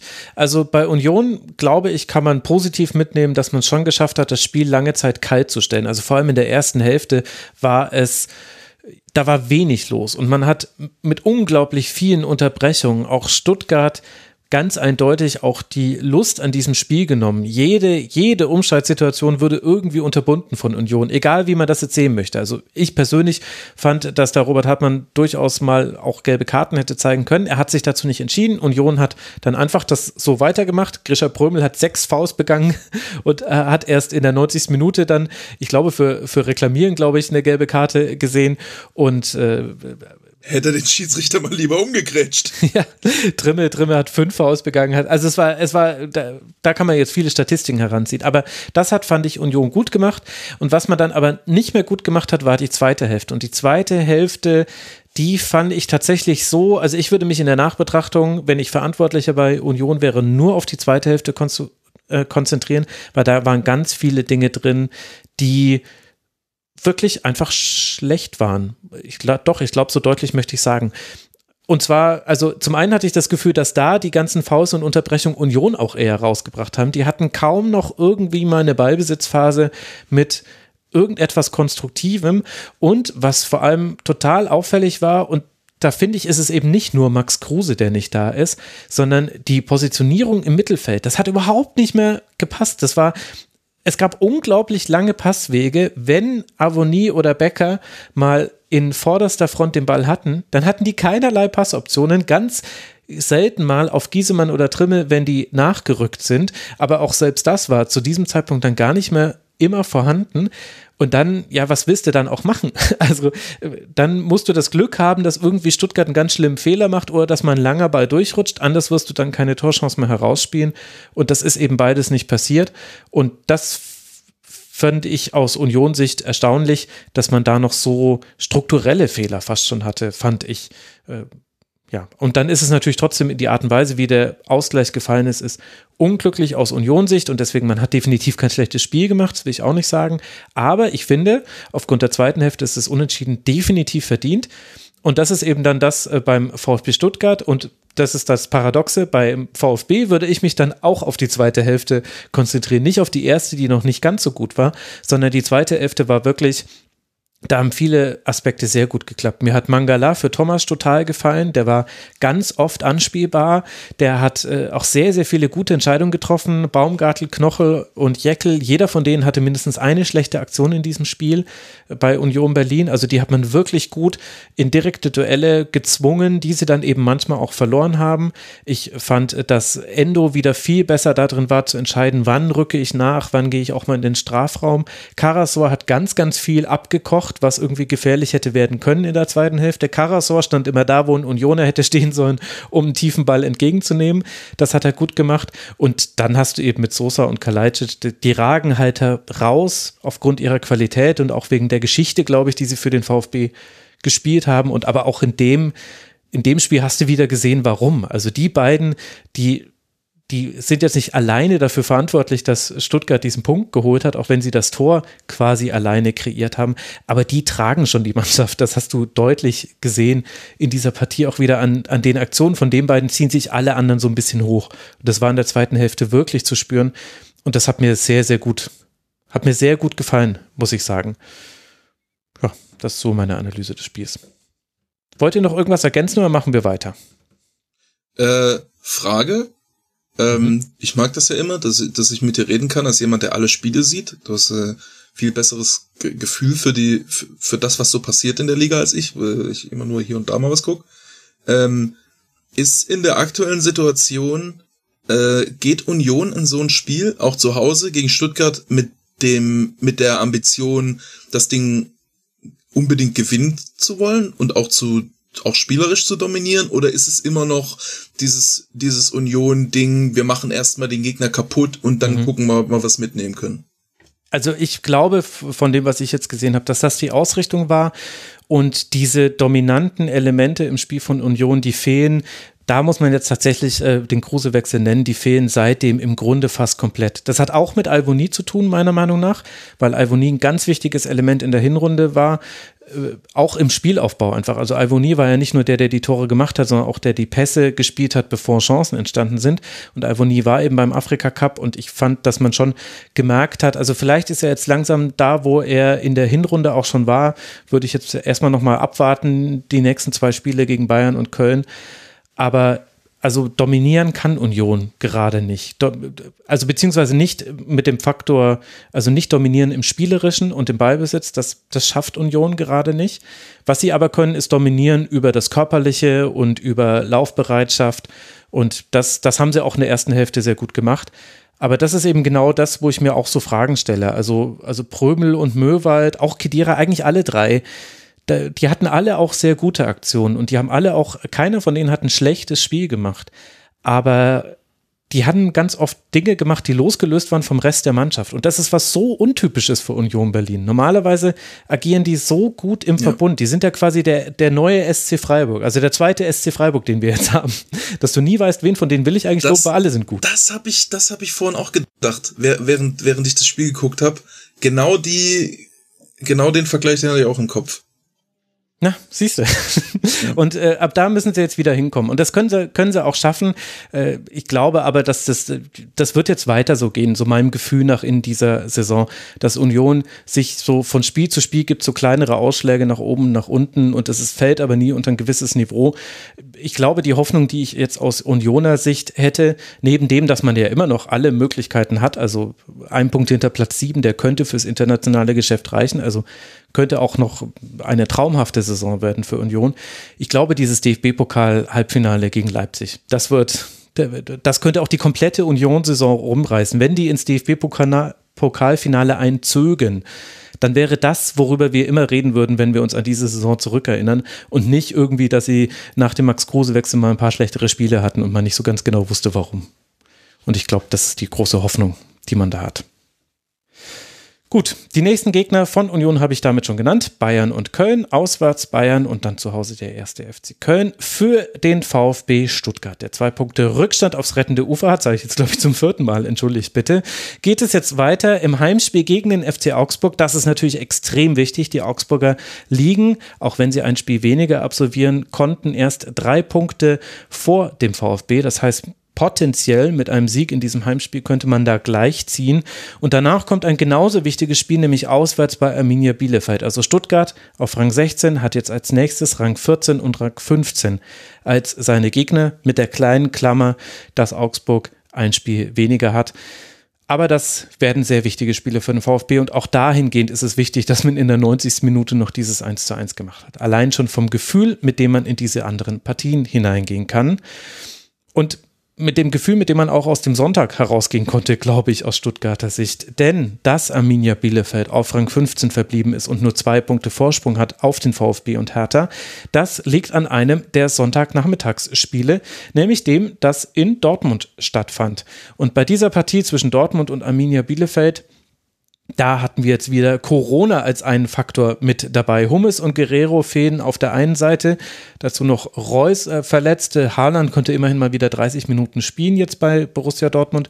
Auf der anderen Seite sowohl Cheftrainer Frank Kramer Corona-positiv als noch weitere sechs Spiele. So ganz genau weiß man nicht, wer. Ramos, Nilsson, De Medina und Castro sind zumindest zu vermuten. Zumindest haben die alle jetzt auch gar keine Rolle gespielt in diesem Spiel beim BVB. Und so gab es auf beiden Seiten Aufstellungen, die wohl vor der Saison jetzt nicht so geplant waren. Am Ende macht ein Tor den Unterschied zwischen den beiden Teams. Marius Wolf trifft in der 21. Minute zum Sieg. Der BVB vergibt aber noch weitere Chancen. Hätte, glaube ich, Martin eigentlich deutlicher gewinnen können. Wie haben dir denn beide Teams gefallen?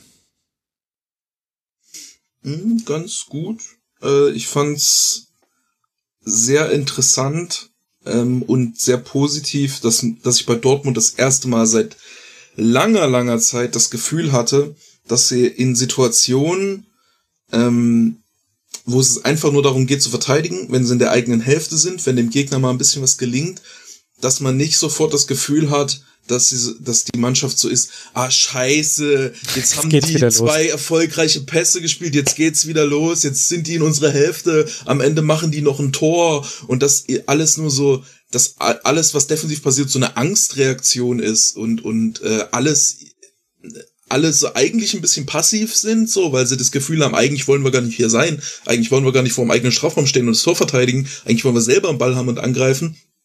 Äh, sondern dass man einfach sagt, ja, wir verteidigen das jetzt. Ja, das wird halt heute schwer. Wir verteidigen das jetzt. Alle sind aktiv, alle hauen sich rein, ähm, alle verschieben, alle finden eine gute Position, alle gehen sofort in Zweikampf und nicht erst, wenn es zu spät ist. So, ähm, das, das, ich habe so das Gefühl, das hat sich in den letzten Jahren so verselbstständigt in der Mannschaft auch mit den ähm, mit den teilweise schwachen Ergebnissen und der öffentlichen Wahrnehmung und der öffentlichen Erwartungshaltung, dass man immer so dieses Ding hat, ähm, ja, wir müssen eigentlich ähm, auch mit den Erfahrungen aus der Vergangenheit, wo man so Phasen hatte, wo man permanent dominiert hat und alles gewonnen hat. So, es gab ja Klopp Halbsaisons, wo man wirklich einfach keine Niederlage hatte, so und immer jeden Gegner kaputt gemacht hat, so. Und ähm, dass, dass man einfach akzeptiert, dass auch mal dem Gegner was gelingt und dass man auch einfach mal das eigene Drittel vernünftig verteidigen muss und dass das auch dazugehört und dass das nicht direkt heißt, dass man scheiße spielt und äh, schon wieder verkackt und schon wieder die eigene Erwartungshaltung nicht erfüllt und so, sondern dass man das einfach mal bis zum Ende durchzieht. Ähm, das habe ich das erste Mal seit langem gesehen in der ersten Halbzeit. Ähm, und das hat mich sehr gefreut. Ich glaube, da hat auch dieser, dieser Faktor, dass jetzt äh, wenige von den Säulen der Mannschaft dabei waren, hat da sogar in der Hinsicht geholfen, weil man nicht das Gefühl hat, ja, wir haben ja, wir haben ja Reus, Haaland, Guerrero, Akanji, äh, Brandt, die machen das schon, so, das gewinnen wir schon, wir sind ja eh besser, sondern dass man das Gefühl hatte, oh, heute, wenn wir uns so, wenn, wenn ich so nach links und rechts gucke auf dem Platz, ähm, wird das heute schwer.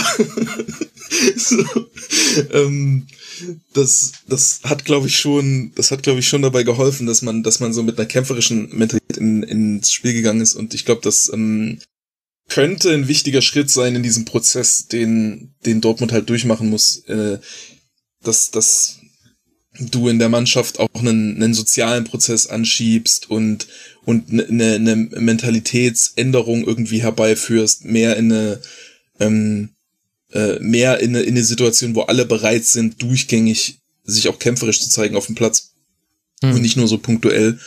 Ähm, könnte das ein wichtiger Schritt gewesen sein, mal sehen. Und äh, Bielefeld äh, ihrerseits hat mir jetzt ähm, fand ich, fand ich spielerisch ziemlich solide. Also du hast halt immer noch keine individuelle Qualität in der letzten Linie so, sobald es in Strafraumnähe geht. Ähm, ist so alles, wenn man sich mal durchsetzt, eigentlich mehr Glück als, als so richtig Fähigkeiten so. Ähm, das macht es halt schwer für die Mannschaft, aber äh, sie haben schon äh, so in der, in der Ballzirkulation im Aufbauspiel sind sie schon solide, ähm, können auf jeden Fall finden die freien Spieler, machen keine blöden Fehler, haben nicht mehr das drin, was sie lange drin hatten, dass sie so einfach so krasse schlechte Pässe einfach drin hatten, so also sehr, wenn man in den letzten zwei Jahren Bielefeld geguckt hat, war es immer mal wieder so, dass du Situationen hast, wo du denkst, so, ach du Scheiße, das ist ja, puh, die Spieler sind ja wirklich jetzt nicht direkt Bundesliga-Niveau. Das finde ich, hat man nicht mehr so stark den Eindruck, ähm, außer wenn es dann wirklich darum geht, Chancen rauszuspielen. Ähm, aber so, sie wirken solider in, in ihrer, in ihrem, ähm, in ihrer Spielanlage. Und dann in der Endphase haben sie es auch geschickt gemacht, dass sie dann einfach letzte Linie vollgestellt, Ortega ganz weit aus dem Tor und immer wieder den, den Ball direkt in die letzte Linie reingepölt, immer auch so ein bisschen verschoben in der letzten Linie drin, ähm, mit einem Spieler, der dann noch dahinter tief geht. So, das ist halt super unangenehm zu verteidigen. Ich weiß gar nicht, was da so die, das beste Gegenspiel ist, was man dazu hat, ähm, weil du, du kannst ja auf einem hohen Feld, wenn du einmal nicht mehr hoch genug stehst, um auf den Torwart Druck zu haben, dann hat ja, dann hast du ja immer auf jeden Fall die Möglichkeit, auf den Torwart zurückzuspielen. Und wenn der Torwart lange Bälle in die letzte Linie reinspielen kann, dann kannst du diesen langen Ball ja erstmal nicht verhindern oder hm. fast gar nicht verhindern. Ähm, und wenn du dann halt in der letzten Linie vier, fünf Gegenspieler drin hast und dann geht da noch einer tief, dann sind da zwei vorm Ball, dann sind da zwei neben Ball, dann kriegst du halt keine Kontrolle da rein. Dann wird's halt ähm, du hast immer eine gefährliche Situation, weil der Ball in der letzten Linie ist mit vielen Gegenspielern und ähm, es gibt nicht so richtig eine, eine taktische Herangehensweise, um da Kontrolle, um das wirklich zu dominieren und zu kontrollieren, sondern du musst dann halt einfach schauen, wo springt der Ball hin und versuchen als erster ranzukommen und musst dich, bist so ein bisschen gezwungen, dich auf diese Spielweise einzulassen. Und das hat Bielefeld dann geschickt gemacht, dass er dann mit dem, mit dem Glück, dass Dortmund die Chance nicht gemacht hat, dass es noch knapp war und das, dass sie dann äh, quasi ein Tor hätte gereicht für einen Punkt und dass sie dann zumindest Stress gemacht haben ohne Ende. Ja. Das war schon gut. Und ich glaube, interessant waren vor allem die Viererketten auf beiden Seiten. Das war das, was ich in der Anmoderation auch so ein bisschen andeuten wollte. Also bei Bielefeld haben Brunner, Pieper, Andrade in der Innenverteidigung und Bello auf links gespielt und bei Borussia Dortmund Schulz, Pongracic, Can und Felix Passlack auf rechts. Also das waren eben die zwei Viererketten, die so, glaube ich, vor dieser Saison jetzt nicht geplant gewesen wären, die da aufgetreten sind. Matthias, ich weiß nicht, wie viel du von diesem Spiel sehen konntest, weil es das Parallelspiel zum Bochum-Spiel war. Deswegen ging jetzt auch die erste Frage an Martin. Hast du Erkenntnisse aus diesem Spiel? Also ich habe tatsächlich, ähm, hat man ja vorher ähm, erfahren, dass äh, Bielefeld große Corona-Ausbrüche hat, aber Bielefeld hat sich ein bisschen, ich sag mal so, bedeckt gehalten, welche Spieler das gewesen war. Da habe ich mir so gedacht, mhm. ja, es kommt da ganz drauf an, welcher Spieler jetzt positiv war. Jetzt war beispielsweise aus der Offensivreihe, war ein Janis Serra nicht, hat ein Lastmer gespielt, ein Robin Hackert auf links gespielt, dafür hat Okagawa zentral gespielt, weil eben Gonzalo Castro gefehlt hat, weil Schöpfer auf die Acht gerückt war. Also du hast die äh, zwei ähm, Viererketten angesprochen. Ich sag mal so, ähm, defensiv war bei der Arminia jetzt eigentlich nicht mal so ein großer Qualitätsverlust vorhanden. Ich sag mal so, der, äh, der Mann aus Panama in der Innenverteidigung, der neue äh, Bello, äh, der im Winter gekommen ist, auf der linken Seite, ich sag mal so, äh, kann man ja im Prinzip so lassen.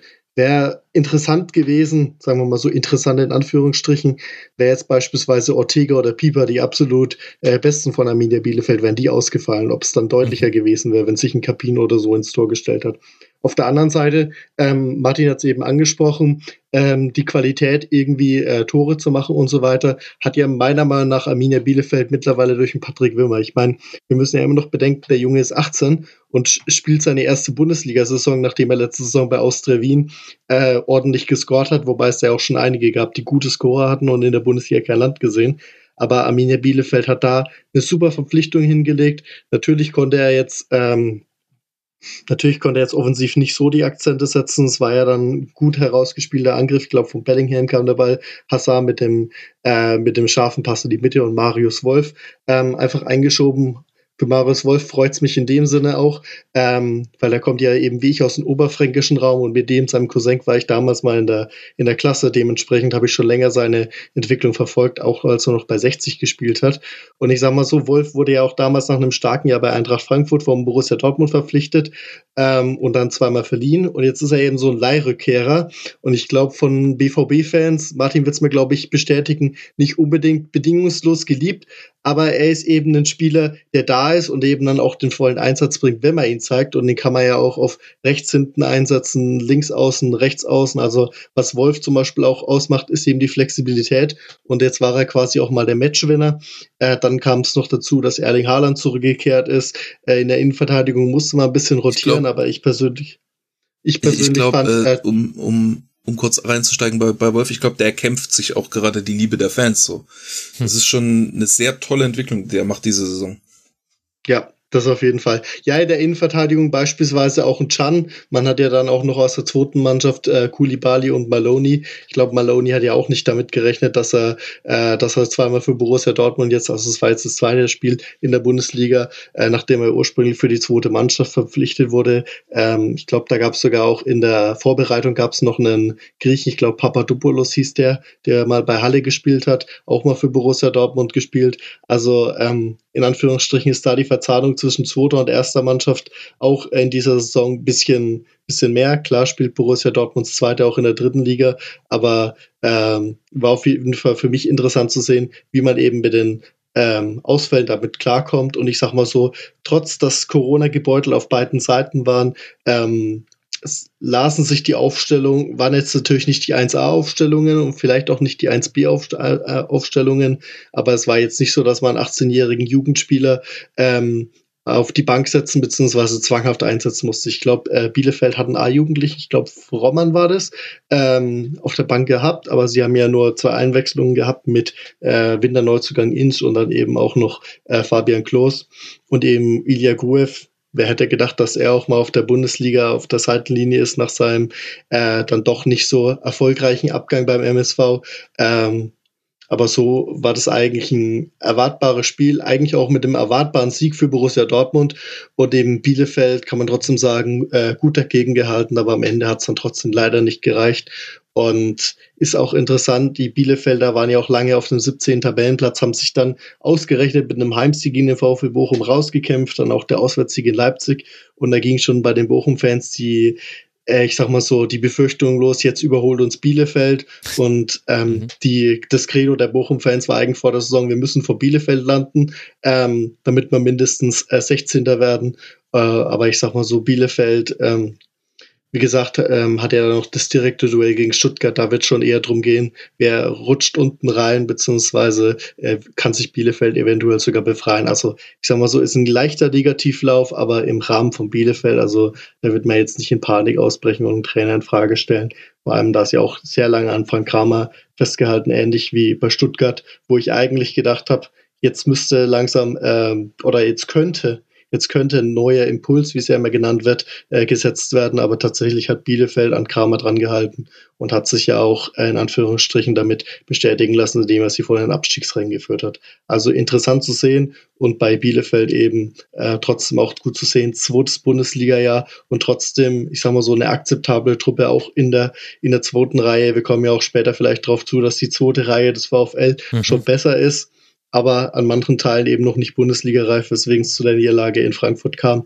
Äh, und da hat, äh, da hat Bielefeld gerade auch mit den Winterneuzugängen nochmal eine andere Form von Qualität. Und ich sag mal so, Bielefeld und Bochum sind jetzt vom äh, Etat und eigentlich auch vom Verein an sich eigentlich relativ vergleichbar. Aber da sieht man, was ein zweites Jahr Bundesliga schon ausmacht. Ja, ich glaube, das ist das, was den Bielefeldern dann sauer im Magen liegt. So ein bisschen, ich nenne es jetzt einfach mal das VfB Stuttgart-Problem. Kein schlechtes Spiel gemacht, keine Punkte mitgenommen, und das Lob vom Gegner hilft einem dann in der Tabelle auch nicht weiter.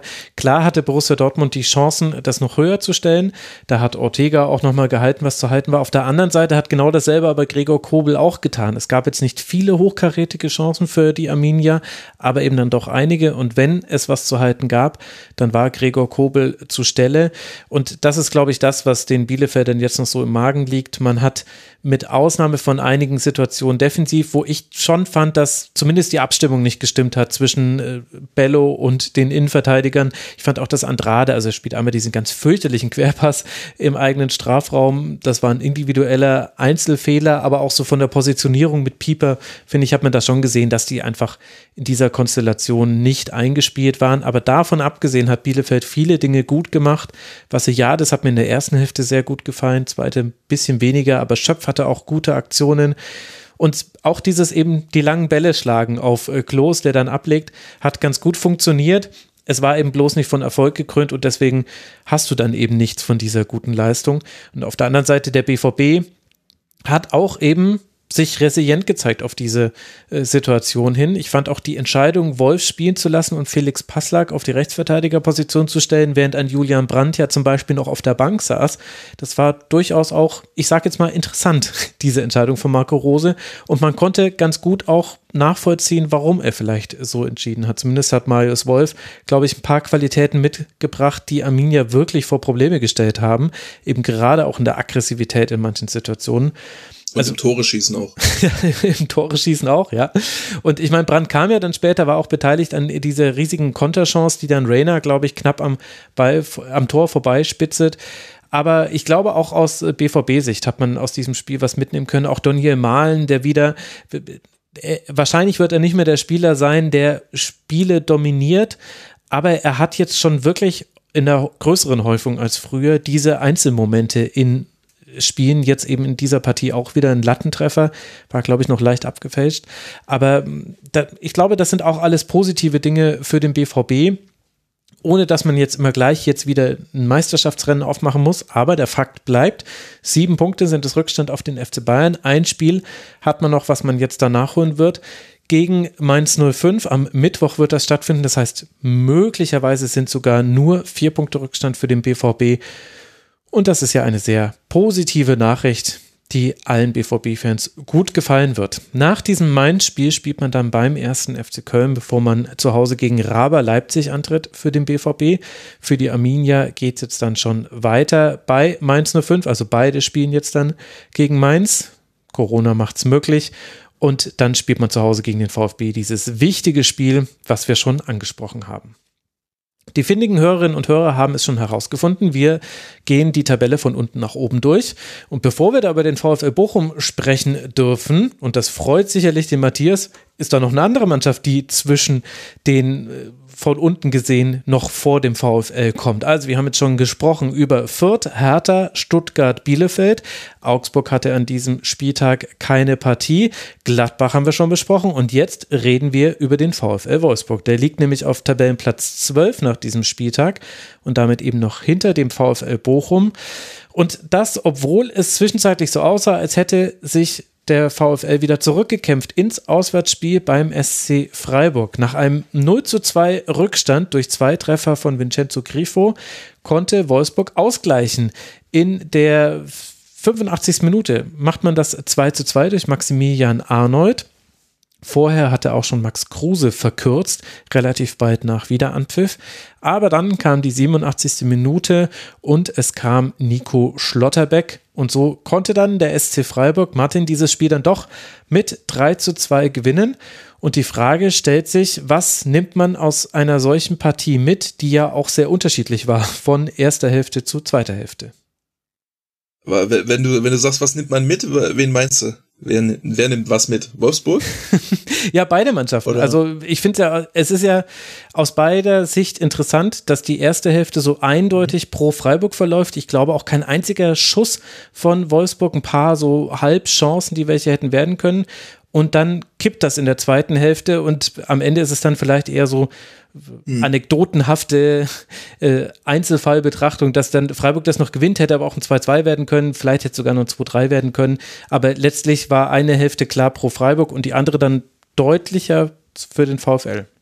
Ja, war ein Musterbeispiel für dafür, was Florian Kohfeldt halt richtig gut kann und ähm, äh, das sind taktische Anpassungen während des Spiels. Das war eine absolute Bilderbuchanpassung da ähm, und auch ein Bilderbuchbeispiel dafür, wie stark sowas halt ein Spiel beeinflussen kann. In der ersten Halbzeit war, also Streich hat sich quasi dafür entschieden, ähm, Wolfsburg zu spiegeln, hat 3-4-3 gegen 3-4-3 gespielt und ähm, man Hast du die Laufwerte da? Das würde mich mal interessieren, weil ich glaube, einfach Wolfsburg wurde einfach straight up kaputt gelaufen in der ersten Halbzeit. ja, das war Freiburg auch, hat, ja. war einfach permanent überall drei gegen zwei so. Die sind einfach immer, immer mehr gelaufen, so. Das war Wahnsinn. Ähm, haben, war von der Spielanlage eigentlich beide relativ ähnlich, aber ja, Freiburg einfach immer wieder geschafft, einen Spieler mehr irgendwie in Ballnähe zu bekommen, zweite Bälle total dominiert. Mhm und auch einfach schneller, aktiver gespielt. Wolfsburg ist halt so, Wolfsburg hat ganz solide Anlagen, aber ist immer noch so eine ziemlich träge Mannschaft, so.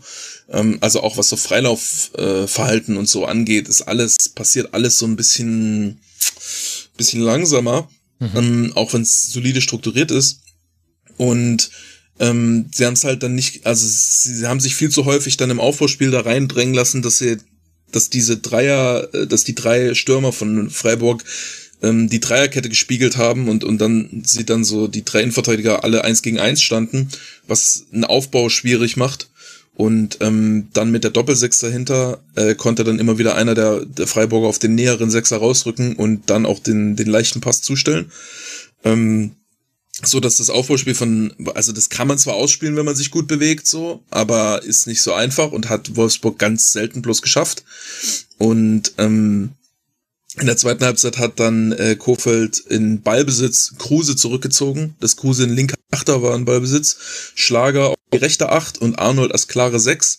Und dazu äh, auch noch die Dreierkette so ein bisschen asymmetrischer gestellt, dass Brooks häufig ein bisschen nach links raus ist und die anderen beiden so eher so einen Zweieraufbau gespielt haben, dass man auf den Lücken draufsteht vom gegnerischen Dreiersturm und nicht mehr so einfach gespiegelt werden kann.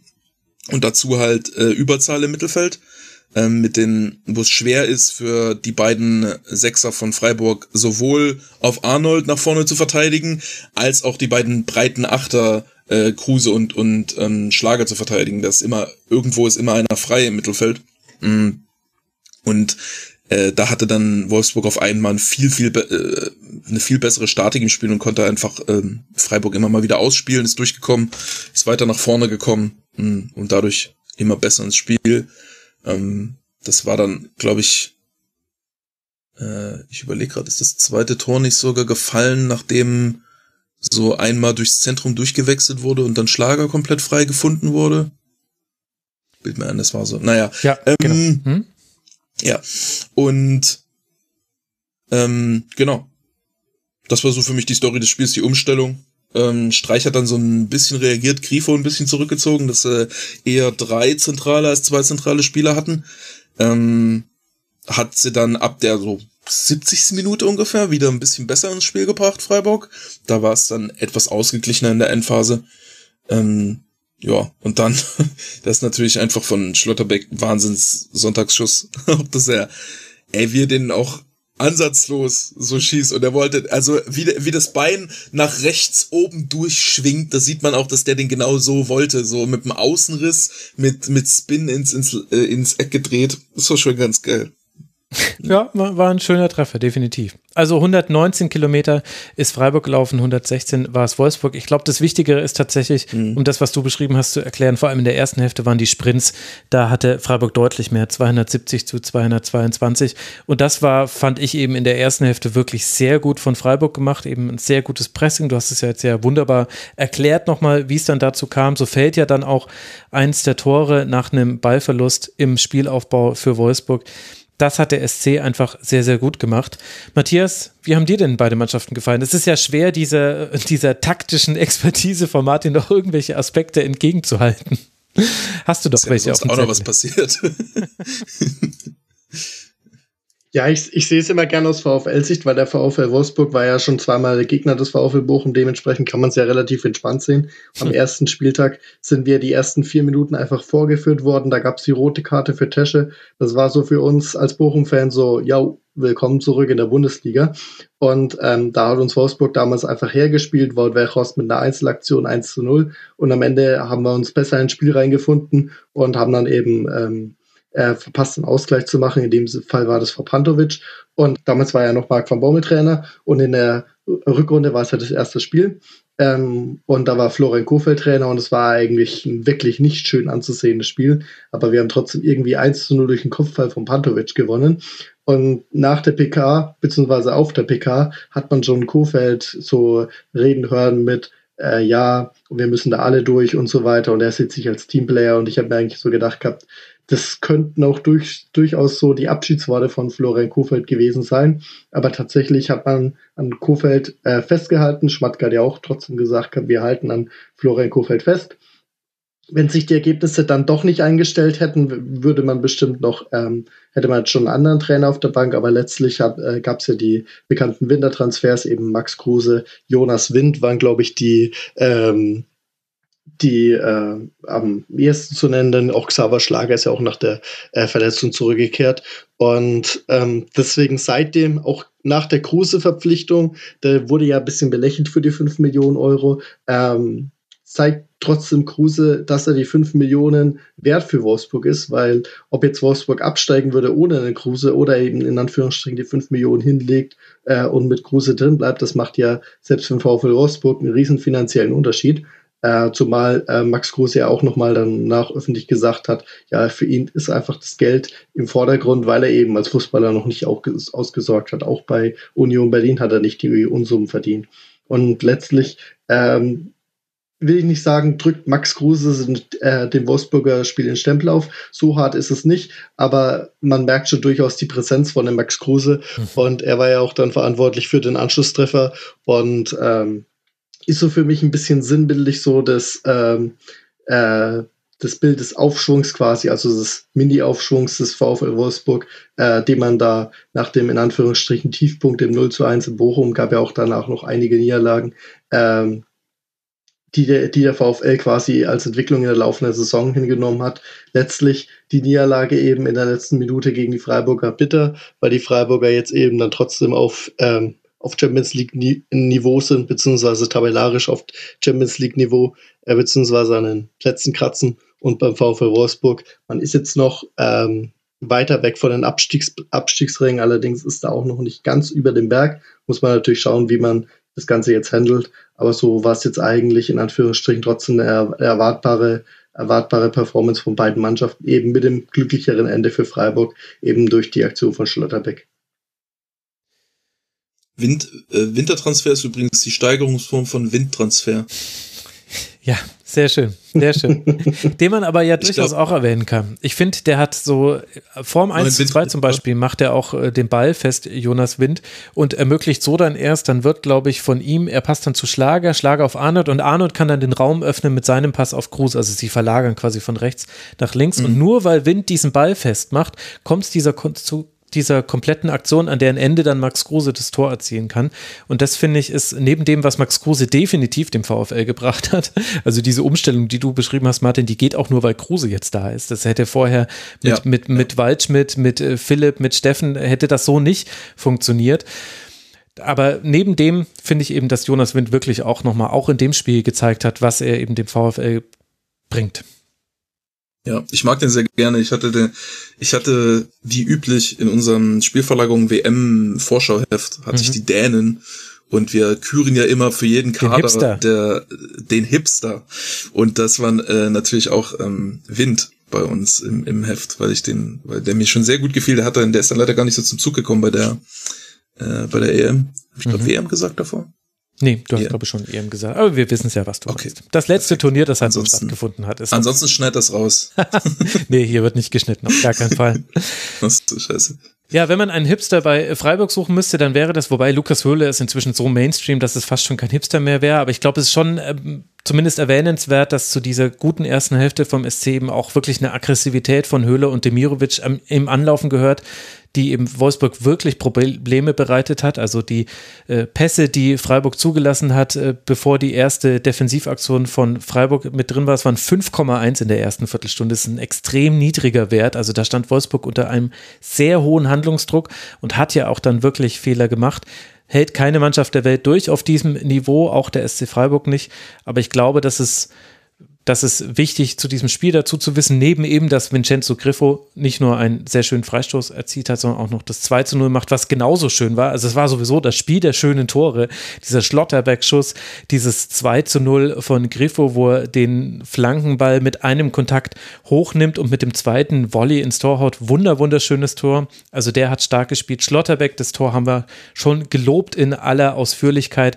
Also es gab sehr gute Aktionen von Freiburg, dass man das dann hinten raus gewinnt. Vielleicht ein bisschen glücklich, aber auch nicht unverdient nach der ersten Hälfte und passt ganz gut zu dieser Saison beim SC, die eben aktuell auf Rang 5 den Zwischenstand äh, am 26. Spieltag hat 44 Punkte, punktgleich mit Raber Leipzig und der TSG aus Hoffenheim. Die nächsten Gegner für Freiburg werden eben Fürth auswärts und dann zu Hause der FC Bayern. Da bekommt man einmal Tabellenplatz 18, einmal Tabellenplatz 1 um die Nase geschlagen für die Wolfsburger, die bei 31 Punkten bleiben, damit acht Punkte Vorsprung auf den Relegationsplatz haben und aber auch acht Punkte Rückstand auf Rang 7 haben. Für die Wolfsburger geht es weiter zu Hause gegen Leverkusen, bevor man dann gegen den FC Augsburg auswärts zeigen darf, ob man auch da wieder die richtigen Umstellungen und die richtigen Anpassungen findet. Oder ja, vielleicht ja auch mal die richtige Grundausrichtung und Grundstrategie fürs Spiel. Vielleicht klappt das ja dann auch damit. Jetzt sind wir aber angekommen beim VfL Bochum. Jetzt sind wir bei Tabellenplatz 11 und damit auch beim Spiel, das der VfL bei der Eintracht aus Frankfurt gespielt hat. Kurz sah es da so aus, als ob man eine Doublette aus Eintracht-Sicht erleben könnte, nämlich als Sebastian Pölter erst das 1 zu 0 köpft in der 19. Minute und dann fünf Minuten später Asano eine sehr große Chance hat und die Möglichkeit hat, das 2 zu 0 zu schießen. Wer weiß, wie dieses Spiel dann verlaufen wäre, vielleicht ähnlich wie das der Eintracht gegen Arminia Bielefeld. Da war es nämlich ganz ähnlich, dass man eigentlich gar nicht so schlecht begonnen hat und dann 0 zu 2 zurücklag und dann hat man es nicht mehr geschafft, dieses Spiel zu drehen. Aber Asano vergibt diese Chance. Beide Trainer haben sehr viel auch darüber gesprochen in der Pressekonferenz nach dem Spiel und auch darüber, dass die Anfangsphase des VfLs in der zweiten Hälfte einfach nicht gut war. Masovic erzielt im Grunde direkt nach Wiederanpfiff mit einem Eigentor den Ausgleich und dann Kamada äh, kann wenige Minuten später dann das 2 zu 1 machen und damit dreht die Eintracht dieses Spiels dieses Spiel. Matthias, bevor wir gleich allgemeiner über den VfL sprechen und wie es Bochum geschafft hat, dass eine solche Niederlage nicht mehr so doll wehtut, also sie tut natürlich trotzdem weh, aber es ist äh, weit weniger dramatisch als alle anderen Mannschaften, über die wir bisher gesprochen haben. Aber lass erstmal bei dieser Partie beginnen. Wie hat dir denn der VfL und wie hat dir auch Eintracht Frankfurt gefallen? Also vom VfL habe ich tatsächlich ähm, im Gegensatz zu den letzten Spielen weniger erwartet, weil auch Corona beim VfL zugeschlagen hat. Ähm, Maxim Leitsch wurde positiv getestet. Ähm, dann wurde auch noch äh, Danilo Suarez, bei dem es ein bisschen knapp war, ähm, ob er es, ähm, weil das Training abgebrochen hat, auch wegen Knieproblemen. Und dann wurde er eben auch positiv getestet. Und Christian Gamboa die fünfte gelbe Karte gesehen gegen Fürth, musste dementsprechend auch passen. Und normalerweise ist Konstantinos Staphylidis wenn er nicht links spielt für Danilo Soares, spielt er eben rechts. Aber Danilo Soares, unser meiner Meinung nach auch bester äh, Spieler in der ganzen Saison und auch auf ähm, auf deutschem Niveau in der Bundesliga kann als Linksverteidiger durchaus mithalten. Da er auch gefehlt hat, musste Staphylis auf rechts rücken und Herbert Bockhorn, der jetzt in den letzten Spielen wirklich wenig Spielpraxis hatte, musste eben rechts reindrücken. Und ich sag mal so, das hat man dann, dann trotzdem auch im Laufe der Zeit gemerkt. Gerade so ab der 70. Minute hat Bockhorn ähm, viele unnötige Fehlpässe gespielt und so weiter. Und da hat man dann auch deutlich gemerkt, dass Bockhorn eben in Anführungsstrichen nur unser dritter Rechtsverteidiger ist. Und auf der anderen Seite eben auch, was man an einem Christian Gamboa, der momentan sich in einer hervorragenden Verfassung befindet, nicht nur seit seinem Tor gegen die Bayern, ähm, dass er, dass der eben auf rechts dann nicht mehr wegzudenken ist. Und das sieht man eben, wenn die Spieler eben fehlen, was da äh, für eine Lücke herrscht. Äh, wie gesagt, Lucia konnte man gegen die Hertha auch nur so mäßig ersetzen und gegen die Bayern kam er dann stärker als nicht jedes zuvor, aber richtig stark zurück. Und bei der Eintracht, ähm, ich hatte eigentlich ein bisschen äh, Rotation erwartet. Ich hatte eigentlich auch äh, Sebastian Roder erwartet. Ähm, äh, der, dann, der dann auch gepasst hat. Äh, beim VfL übrigens noch ähm, relativ bitter wie im Hinspiel. Danny Blum ist ja ein Ex-Eintrachtler und hat ja auch damals im Hinspiel das 1 zu 0 erzielt nach äh, 180 Sekunden und dann noch nicht gejubelt, weil er gesagt hat, aus Respekt vor seinem Ex-Verein jubelt er nicht. Jetzt war Danny Blum schon auf dem Spielberichtsbogen gestanden und dann ähm, liefen alle ein und dann alle so, warum spielt Holtmann? Ja, Danny Blum hatte sich beim Aufwärmen verletzt und Danny Blum, bei dem geht's eh so ein bisschen um einen neuen Vertrag. Ähm, kriegt er ihn, kriegt er ihn nicht. Der VfL möchte ihm nur einen leistungsbezogenen äh, Vertrag anbieten, weil Thomas Reis sagt, wenn er spielt, dann äh, kann er Spiele entscheiden. Aber er spielt einfach relativ zu selten, weil entweder die Wade zwickt oder Oberschenkelprobleme. Deswegen hat Danny Blum auch erst acht Spiele, dafür aber auch schon zwei Treffer gemacht. Also in der VfL Torschützen ist er trotzdem relativ weit vorne mit den zwei Treffern. Ähm, und so hat eben Holtmann gespielt neben Asano. Ähm, und ja, der VfL ähm, trotzdem relativ überraschend in Führung gegangen, weil die, die Frankfurter ja in der äh, zweiten Minute die Chance durch Kamada hatten. Ähm, kam erst noch der Schuss von Losia. Ich sag mal so, der äh, obligatorische Lucia-Fernschuss, um ein Zeichen zu setzen und dann die super Freischussflanke von Staphylidis, wo man auch sagen muss, das ist bemerkenswert, weil Staphylidis hat jetzt zwei Vorlagen. Eine war im Hinspiel gegen Eintracht Frankfurt und die andere war im äh, Rückspiel.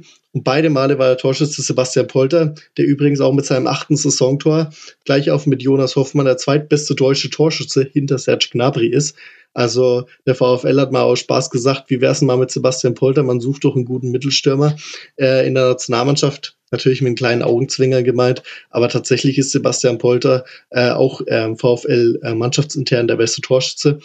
Und letztlich natürlich ist es blöd gelaufen, gerade das 1 zu 1 von Masovic, weil lässt er durch, kommen eventuell Frankfurt an den Ball und es war eben extrem unglücklich abgelenkt und man muss ja jetzt auch bedenken, das war jetzt im vierten Spiel das dritte Eigentor. Selbst im Pokal gegen der SC Freiburg, wo Maxim Leitsch in der 120. Minute über den Ball senzt, das war ja schon extrem bitter.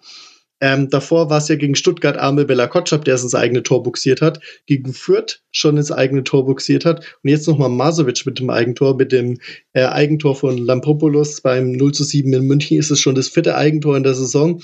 Und langsam legt man sich die Bälle eigentlich mehr selber rein, als dass es irgendwie der Gegner tut. Und das ist eben bei diesen Auswärtsspielen. Gerade äh, findet ja auch immer noch ein äh, großer Unterschied zwischen VfL Heimspielen und VfL Auswärtsspielen statt, weil der VfL einfach deutlich mehr, viel mehr Punkte daheim geholt hat.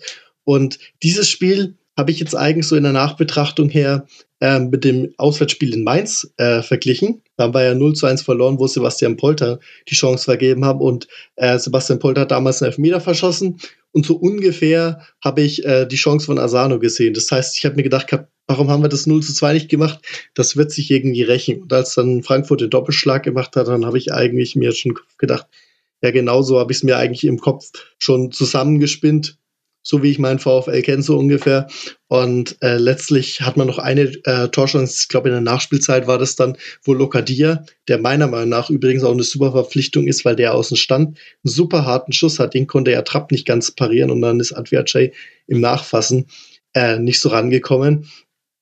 Also bisschen hat man beim VfL schon auf die 35 Punkte geschielt, weil nach den 32 Punkten wurde ja in Anführungsstrichen schon ein bisschen zur, äh, zum Nichtabstieg gratuliert, aber Thomas Reis sagt, wir sind noch nicht über den Berg, wir müssen trotzdem ähm, mit 40 Punkten ist man vielleicht sogar einigermaßen safe und ich habe sogar ge, äh, gelesen, auch wenn es jetzt nicht ganz realistisch ist, selbst mit 46 Punkten könnte man sogar noch direkt absteigen.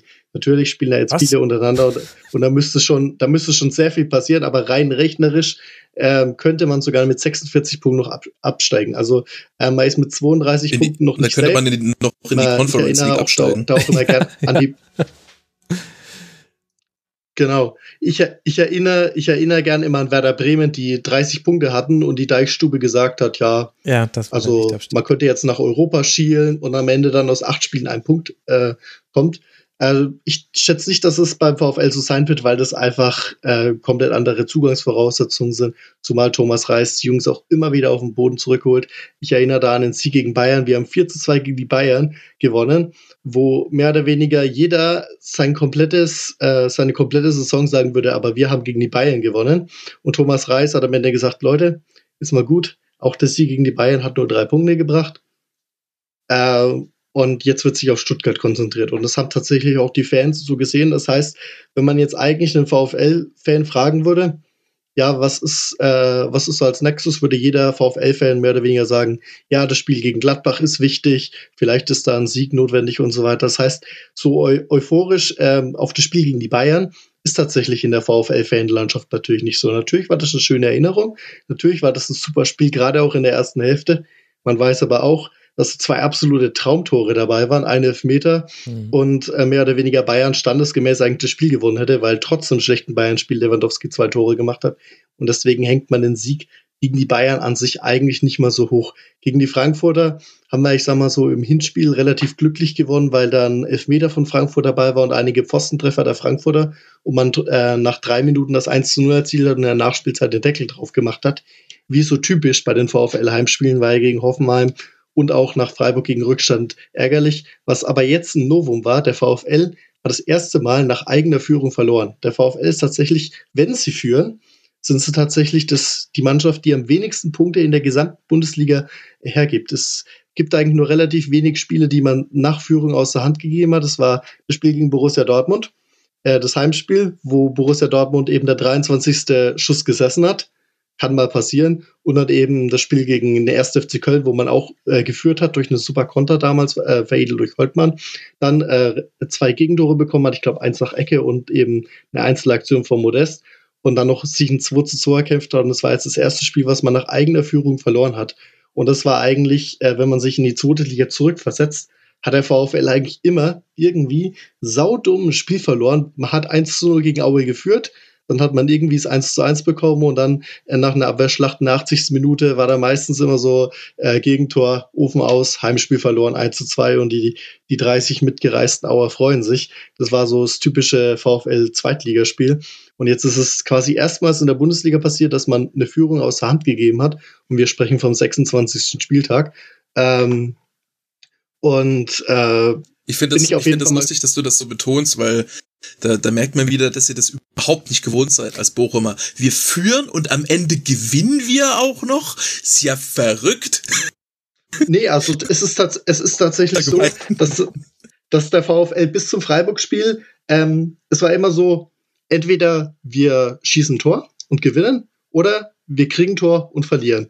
Ist jetzt egal, ob wir 1 zu 0 verlieren oder am Ende 7 zu 0 wie in München, aber es war tatsächlich bis zum Freiburg-Spiel, da waren wir das erste Mal in Rückstand ähm, entweder hieß es nur Hop oder Top. Wir hatten bis dahin auch nur ein Unentschieden. Das war jetzt 0-0 gegen Stuttgart, aber ansonsten schießt der Gegner ein Tor, gewinnt der Gegner, schießen wir ein Tor, könnte es was mit Sieg werden und wurde es auch meistens.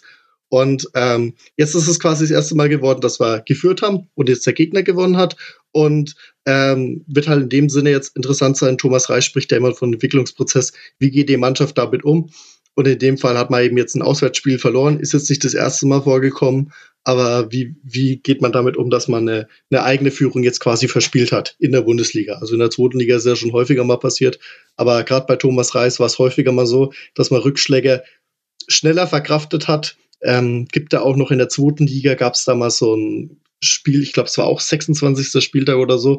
Das war es 4 zu 3 gegen Hannover. Da waren wir relativ schnell 1-0 hinten haben auf 2-1 zur Pause gestellt, 3-1, dann ein Fehler von, ähm, von äh, Riemann zum 3-2 und damals in der 90. Minute, als Hannover alles vorgeworfen hat, haben die es 3-3 gemacht. Und da waren eigentlich alle Köpfe schon unten. Und dann gab es noch eine einzige Aktion, das war der Eckball und Robert Tescher köpft zum 4 zu 3 ein. Und das war eigentlich symptomatisch für die VfL-Saison der letzten, äh, der, äh, der letzten Saison, dass man sich eben nicht aufgegeben hat und quasi noch so unbedingt den Sieg wollte, beziehungsweise noch auf, auf Sieg gespielt hat. Und deswegen ist man am Ende dann auch vers äh, verdient aufgestiegen. Haben mhm. viele VfL-Trainer nicht geschafft. Thomas Reis hat es tatsächlich mit der Mannschaft geschafft, dass sie weiß, dass sie aus was sich macht. Und dementsprechend sind wir als VfL-Fans ja hochzufrieden und hoffen ja wirklich, dass die Saison, wenn sie zu Ende geht, dass das ähm, Erfolg äh, tut ja auch Begehrlichkeiten wecken, hm. äh, dass da unsere Mannschaft zusammenbleibt. Okay, bevor wir jetzt noch tiefer in die Spiele gegen Hannover 96 einsteigen, finde ich, sollten wir aber noch ein kurzes Wort zur Eintracht Frankfurt verlieren, weil wir sind jetzt ja auch schon ganz gut in der Bochum-Analyse mit drin. Martin, die Eintracht hat ja unter der Woche auch bei Betis Sevilla ein gutes Spiel gemacht, 2 zu 1 gewonnen, hätte man sogar noch höher gestalten können und hat es jetzt auch in diesem Spiel geschafft, zurückzukommen. Übrigens, die Eintracht ist, wenn wir schon bei Mannschaften sind, die zurückliegen und dann immer verlieren oder die führen und immer gewinnen, die Eintracht ist nach Hoffenheim die Mannschaft, die nach Rückstand doch die meisten Punkte erzielen konnte. Man hat viermal dann noch gewonnen, zweimal unentschieden gespielt und dieses Spiel gehört ja auch mit dazu. Wie gefällt dir denn die SGE und was hat jetzt in der Partie dafür gesorgt, dass man das drehen konnte? Äh, ja, wildes Spiel, was glaube ich, ähm, ich glaube, Bochum ist sehr gut darin, Spiele so zu gestalten, wie sie das gerne wollen. Und Frankfurt ist aber, glaube ich, eine Mannschaft, die damit, mh, hm, also ich glaube, das ist für jeden schwer, damit äh, zurechtzukommen, aber Frankfurt ist eine der Mannschaften, die damit noch mit am besten zurechtkommt, weil sie ähm, Bochum macht halt ein extrem wildes, intensives, enges Spiel draus mit vielen Zweikämpfen, mit vielen engen Situationen, in dem sie immer wieder äh, sehr viele Spieler, ein, Spieler einfach in Ballnähe bringen und immer wieder extrem, vor allem bei eigenem Ballbesitz, sehr, sehr ballorientiert spielen und einfach versuchen, irgendwie mh, die Situation irgendwie aufzulösen. Ähm, und da geht häufig tiefe Flöten oder breite Flöten und so, ähm, was jetzt für die Spielfortsetzung immer nicht so gut ist, aber was dazu führt, dass es auch schwer für ein, also es ist vor allem ungewohnt für einen Gegner, wenn, wenn plötzlich alle gegnerischen Angreifer so auf fünf Metern zusammengezogen sind und man eigentlich eine Viererkette spielt, dann wissen zwei Spieler aus der Viererkette nicht so richtig, was sie machen sollen, weil plötzlich kein Gegner mehr in ihrer Nähe ist. Ähm, und dann kann man entweder voll mit in diese Enge reinschieben oder äh, man versucht irgendwie den Raum zu kontrollieren und äh, nimmt in Kauf, dass man eine Ballnähe ein bisschen Probleme hat. Ähm, und dann wird's relativ wild, äh, egal was man macht. Ähm, der hat mich vom äh, von der Herangehensweise erinnert es ein bisschen an Ingolstadt 2000, was war das? 15, 16 oder so? Unter Hasenhüttel? Unter Hasenhüttel, ne? Ja, genau. Mhm. Wo, die auch immer wieder ohne Breite angegriffen haben mit so einem 4 1, 2, 2, 1, also ein nominelles 4-3-3, wo aber die vorderen drei total eng eigentlich gespielt haben mhm. und ähm, man immer wieder einfach langen Ball und alle schieben dahin und man hat selbst bei eigenem Ballbesitz überhaupt keine Breite, sondern hält das Spiel super eng, sp bringt viele Spieler in Ballnähe und versucht es dann irgendwie aufzulösen. Ähm, und Frankfurt ist halt eine gute Umschaltmannschaft, die ähm, wenn sie also erstens in diesen intensiven Zweikampfsituationen aktiv bleibt und äh, nicht so viele Zweikämpfe verliert, ähm, dann, wenn irgendwie unvorhergesehene Sachen passieren, schnell reagiert und dann aber auch spielerisch gut genug ist, um dann die entstehenden Räume zu nutzen, wenn sie den Ball erobern. Und ähm, deshalb ist, glaube ich, Frankfurt, also Frankfurt ist wahrscheinlich eher einer der unangenehmeren Gegner für Bochum in der Liga. Und ähm, es war, fand ich auch schon in der Anfangsphase abzusehen, dass jetzt die Führung für Bochum jetzt nicht unbedingt dazu führt, dass Frankfurt das Spiel schon verloren hat, sondern dass Frankfurt da schon noch gut drin ist, äh, weil sie auch das Tempo hochhalten können über lange Zeit. Mhm. Und ähm, ja, insofern auch verdienter Sieg, fand ich, auch wenn jetzt das Eigentor unglücklich aussieht, aber das war auch eine Situation, die halt schwer zu verteidigen ist. So. Ähm, ja, wenn er nicht hingeht, dann ist es ziemlich sicher auch ein Tor. Genau. genau.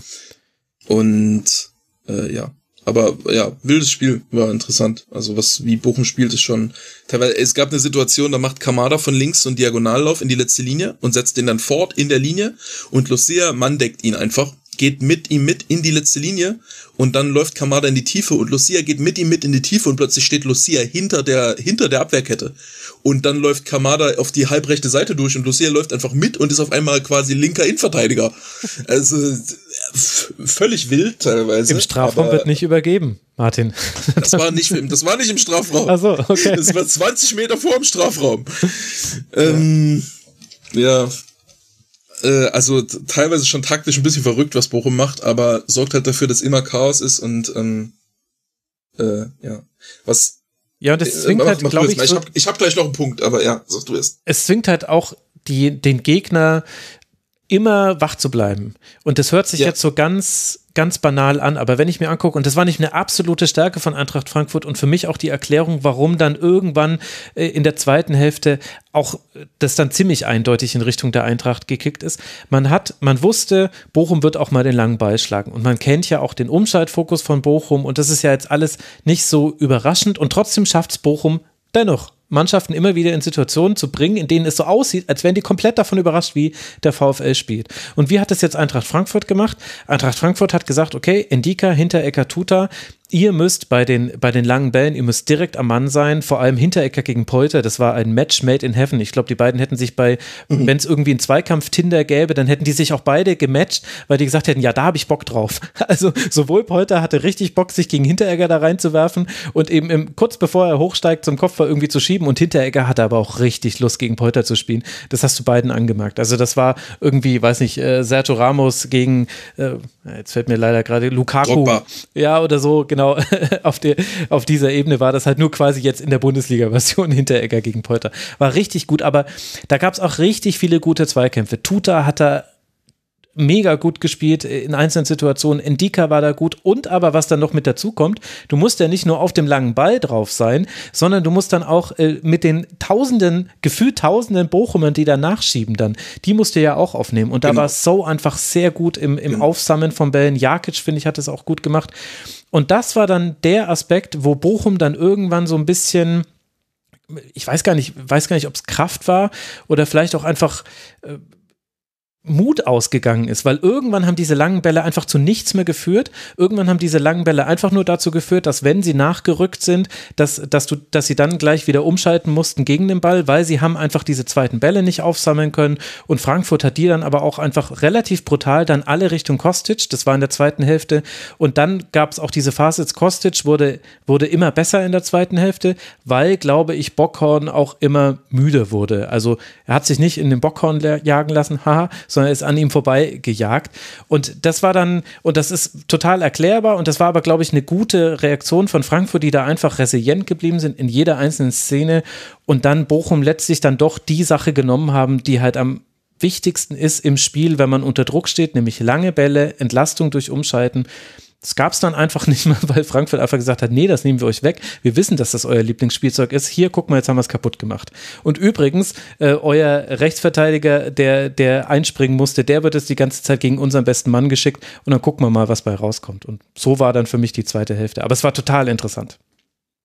Ja, kann ich direkt dran anschließen, weil ich, ich fand so, dass außergewöhnlich, also was wirklich außergewöhnlich ist bei Bochum, ist, dass sie in diesen Situationen, ähm, äh, wo es nicht ganz klar ist, was passiert, super aktiv bleiben, auf, also quasi spekulieren einfach. Sie machen dann mhm, einfach was. Die zocken. Weil es ist ja, die Zo ja genau, so in, in, in Ballnähe, weil normalerweise ist ein ganz häufiges Ding, dass du, das ist glaube ich auch ein Grund zum Beispiel, warum Dribblings im Fußball praktisch manchmal nicht so gut sind, wie sie theoretisch sind, weil es manchmal während des Dribblings schwer zu sehen ist, was als nächstes passiert und dadurch werden die Spieler inaktiv. Ja, ich sehe, mein Mitspieler dribbelt, ich weiß nicht, was als nächstes passiert und anstatt einfach irgendeinen Passweg anzubieten, der sinnvoll wäre, wenn das Dribbling klappt, warte ich erstmal ab, was passiert in diesem Dribbling. So, ich warte erstmal ab, bis ich wieder einschätzen kann, was die Situation im Ball ist, bevor ich meine Aktion darauf anpasse. So. Ähm, und so ähnlich ist es bei zweiten Bällen häufig. Hat man ganz häufig, dass wenn, wenn so Spieler um den zweiten Ball drum rumstehen, dass die alle erstmal nix machen, und erstmal abwarten, was mit diesem Ball, was mit diesem Zweikampf passiert, weil man nicht so richtig einschätzen kann, haben die jetzt den Ball, haben die jetzt den Ball, müssen wir jetzt verteidigen, müssen wir jetzt einen Passweg herstellen, ähm, man weiß es nicht so richtig und dann wartet man erstmal und wird passiv. So, das machen ganz, ganz vieles. Mhm. Standardverhalten eigentlich. Und Bochum ist unglaublich aktiv in diesen Situationen und versucht genau diese Passivität quasi zu be bestrafen, indem sie einfach auf Verdacht irgendwo reinrennen. Einfach mal Tiefe geben, einfach mal zum Ball laufen, einfach mal in den Raum laufen. So, ähm, sie, sie laufen einfach um diese Zweikämpfe rum und deswegen, so ist da glaube ich auch das Tor gefallen, dass quasi, da war, das war glaube ich eine fünf oder sechs gegen drei Situation von Frankfurt auf dem, auf dem Flügel. Ähm, und aber ein, zwei Bochumer laufen einfach spekulativ in die Tiefe, dann kommen die im ersten Kontakt in Zweikampf ran und können dann direkt mit diesem Kontakt tief schicken und plötzlich sind die Bochumer weg, obwohl sie eigentlich in Unterzahl sind, weil, weil Frankfurt noch so eine Sekunde zu lange guckt, was passiert denn jetzt mit dem Ball? Während mhm. der Bochumer Das war die Chance von Asano, glaube ich. Das Tor war ja nach dem Freistoß. Aber ich glaube, das ist die Asano-Chance. Genau. Mhm. genau, die, genau, die meine ich. Ähm, ja. Und das ist wirklich außergewöhnlich bei Bochum, dass sie da, äh, dass sie da einfach spekulativ einfach irgendwas machen und, und den, auf, quasi auf den Gegner einfach einprügeln mit Aktion und hoffen, dass, dass er nicht reagiert, so. Und das ist auch so lustig, wenn man mal nur darauf acht, wie oft ein Bochumer aus dem Abseits wieder zurückläuft. Das ist, das ist, das fällt mir bei keiner ja. anderen Mannschaft auf, weil die gehen halt einfach ständig tief. Das ist, bei Mainz 05 hast du es auch, weil da auch einfach jeder Pass tief geht und bei Augsburg in den letzten Spielen hatte man es, aber bei Bochum ist es und die, und die laufen dann aber auch schnell zurück. Also die trotten nicht zurück, das ist das, wie es normal ist, sondern die kommen relativ schnell zurück. Also es ist, es ist ein, es ist immer was los bei Bochum und die Frage ja jetzt an den Bochum-Experten in der Runde, Matthias, ist, Hättest du erwartet, dass Bochum in der ersten Liga unter Thomas Reis so spielt? Hat Bochum schon die ganze Zeit so gespielt und Martin und ich haben es einfach nicht mitbekommen oder hat sich da noch was verändert? Ja, also ähm, tatsächlich hat sich, ähm, habe ich ja vorhin schon angesprochen, ein kleiner Systemwechsel gemacht, weil wir überspitzt gesagt in der ersten Liga waren wir, äh, beziehungsweise in der zweiten Liga haben wir wie Barcelona gespielt. Viel Ballbesitz und so weiter. Und jetzt spielen wir mehr. Genau. Jetzt spielen wir mehr eins zu eins über den ganzen Platz. Also, wie Martin das eben gesagt hat, wirklich jede Situation. Zoller war da auch im Sturmzentrum extrem gut. Ähm, der war ja auch in der zweiten Liga der Spieler mit den meisten kleinen Sprints, weil er einfach immer derjenige war. Er ist auf den Spieler gegangen, ist auf den Ball, äh, Ballspieler äh, gegangen und so weiter. Und das hat er nicht nur 15 Minuten durchgezogen, sondern fast das komplette Spiel. Und deswegen war Zoller auch in der zweiten Liga bei uns so unglaublich wichtig für das Spiel. Und trotzdem wurde er dann immer, wenn er von äh, Zoller, äh, von Schul äh, Stall geschickt wurde, äh, mehr oder weniger war er dann trotzdem noch unser bester Torschütze zusammen mit Robert Joule, der letzte Saison bei uns da damals das Herzstück war. Das Herzstück ist ja dann weggebrochen und auch vor dem äh, Bayern-Hinspiel ist ja dann Zoller ausgefallen. Dann wusste man auch nicht mehr so, hm, wie macht man das? Polter war schon im Pressing gut, aber eben noch nicht so hervorragend, wie es eben bei Zoller war. Und deswegen sind auch viele VfL-Fans absolut ähm, Zoller ist jetzt wieder zurück auf den Trainingsplatz nach seinem Kreuzbandriss. Hoffen mhm. natürlich, dass der irgendwann zurückkehrt. Aber man hat tatsächlich irgendwann mal auch einen Plan B gefunden nach der Zoller-Verletzung, eben mit einem körperlichen Polter. Und jetzt hat man natürlich noch die hervorragende Ergänzung mit einem etwas spielerisch lösenden Jürgen Lokadier, der nicht nur die Bälle irgendwie ablegen kann wie Polter, weil bei Polter war einfach das Problem, der hat 90 Minuten in Anführungsstrichen jedes Mal so einen Typen wie Hinteregger gehabt als Gegenspieler, wo er sich von lösen musste und so weiter und irgendwie die Bälle ablegen, aber dann irgendwie noch direkt im Strafraum sein müssen. Und da war Polter irgendwie mit nicht überfordert, aber das konnte er 90 Minuten allein da seiner kraftraubenden Spielweise konnte der das nicht durchziehen. Und deswegen hat man mit Lokadia noch einen Spieler mehr oder weniger Polter geht den Spielern 60 Minuten auf den Sack, dann kommt Jürgen Lokadia, hat ein komplett anderes Spielelement und äh, spielt es da quasi eben durch, macht man da eine Ablage, macht man da, zieht man aus der zweiten Reihe ab, holt man Asano oder Anviace, wie sie alle heißen, spekulieren auf den zweiten Ball. Auch Elvis Rexbitschei, was der für, ich will nicht sagen unkonventionelle Wege geht, aber die extra Wege, die er noch, noch mal geht, geht auch in der 90. Minute. Ähm, auch ein Patrick Osterhage bringt ja dann auch nochmal ein spielerisches Element mit. Ein Anthony Lucia geht in der 90. Minute dann einfach nochmal vor. Und das ist eben so Sache. Äh, wie gesagt, wir, wir zwingen das 1 zu 1 dem, äh, 1 gegen 1 dem, dem Gegner auf. Ähm, lassen die irgendwie nicht ins Spiel kommen. Da war eigentlich das Spiel gegen die Hoffenheimer. Ähm, wahnsinnig ähm, nicht prägend dafür, aber äh, beispielhaft dafür, das Spiel in der Hinrunde. Hoffenheim hatte zwar ein paar Möglichkeiten, aber in der Mitte zweiter Halbzeit haben sie sich fast ergeben und wir haben das Spiel mehr oder weniger äh, gemacht. Und dann kam eben noch das Powerplay mit frischen Kräften von der Bank, weil das Gute ist ja, wir haben ja schnelle Außen, aber wir haben nicht nur einen Holtmann, der schnell ist, wir haben auch noch einen Antwi Acay, der schnell ist, wir mhm. haben auch noch einen Takuma Asano, der schnell ist, wir haben auch noch einen Danny Blum, der schnell ist, dann haben wir noch einen Milos Pantovic, der eher zentrumsorientiert ist. Also äh, die größte Stärke bei uns, und das merkt man jetzt auch in der Rückrunde, wo viele wieder fit sind und so weiter, ist einfach bei uns die zweite Reihe. Das heißt, bei uns macht man Gerrit Holtmann, der powert sich mal 70 Minuten aus und dann kommt ein Antwi Acay, der eben noch mal 20 Minuten Vollgas gibt. Und das ist eben unsere große, äh, große Stärke eben in der ersten Liga. Und dass Thomas Reis es auch immer wieder schafft, unser Spielsystem weiterzuentwickeln. Dass Thomas Reis sich in der Pressekonferenz vor dem Wolfsburg-Spiel am 18. Spieltag hinstellt und sagt, so, die erste, die Hinrunde mit 20 Punkten war super,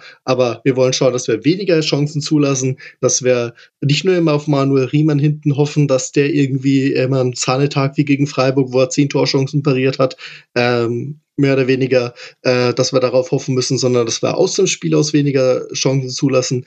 Dann ist ein Maxim Leitsch zurückgekehrt, ein Bella Kotschap, das war unsere Zweitliga-Innenverteidigung und war jetzt bis auf dieses Spiel und einmal, wo Maxim Leitsch gelb gesperrt war, war das bis jetzt unsere, äh, nee, Maxim Leitsch war glaube ich nicht gelb gesperrt, aber einer ist mal ausgefallen. Ähm, war das jetzt mehr oder weniger, ist die Hintermannschaft mit Gamboa, Soares, Bella Kotschap, Leitsch, das war unsere Mannschaft aus der zweiten Liga und dass die ausnahmslos, wirklich mittlerweile ausnahmslos, weil Gamboa sich wieder rangekämpft hat. Eine Zeit lang war ja auch Staphylidis auf rechts hinten, als Linksfuß wohlgemerkt. Ähm, dass die sich so in der ersten Liga behaupten kann, hätte ich gedacht. Respekt hätte ich nicht gedacht. Manuel Riemann wusste ich, der packt's in der ersten Liga. Danilo Suarez wusste ich, packt's in der ersten Liga. Aber bei einem Bella Kotschap, der trotzdem immer auch in der zweiten Liga für den Klops gut war und immer gesagt wurde, Junge, in der ersten Liga werden solche Fehler immer komplett bestraft. Bei Maxim Leitsch wusste man, ja, er ist schnell, aber in der, zweiten, in der ersten Liga ist gefühlt jeder Spieler schnell, dass quasi an allen Mannschaftsteilen so eine Entwicklung stattgefunden hat, dass ein Patrick Osterhage, der letztes Jahr äh, sieben Spiele in der vierten Liga gemacht hat, dass der auf einmal in der ersten Liga spielt und man einfach keinen Qualitätsunterschied feststellen kann, wo der früher gespielt hat und eben noch auf den Flügeln angesprochen habe und man jetzt eben noch mit Lokadia und mit Polter ähm, eben Ersatzspieler hat. Das ist ja nicht nur in den Spielen so, sondern man trainiert ja auch so und das ist einfach ein unglaublicher Konkurrenzkampf. Selbst auf der Torhüterposition, wo Manuel Riemann so gut wie unangefochten ist, hat man mit Esser einen, den man reinwerfen kann und sagen kann, da ist kein Qualitätsabfall äh, Esser ist eben nicht jemand, der mit langen Bällen hantiert und so weiter und eher ruhigere Garde, sagen wir mal so, aber das,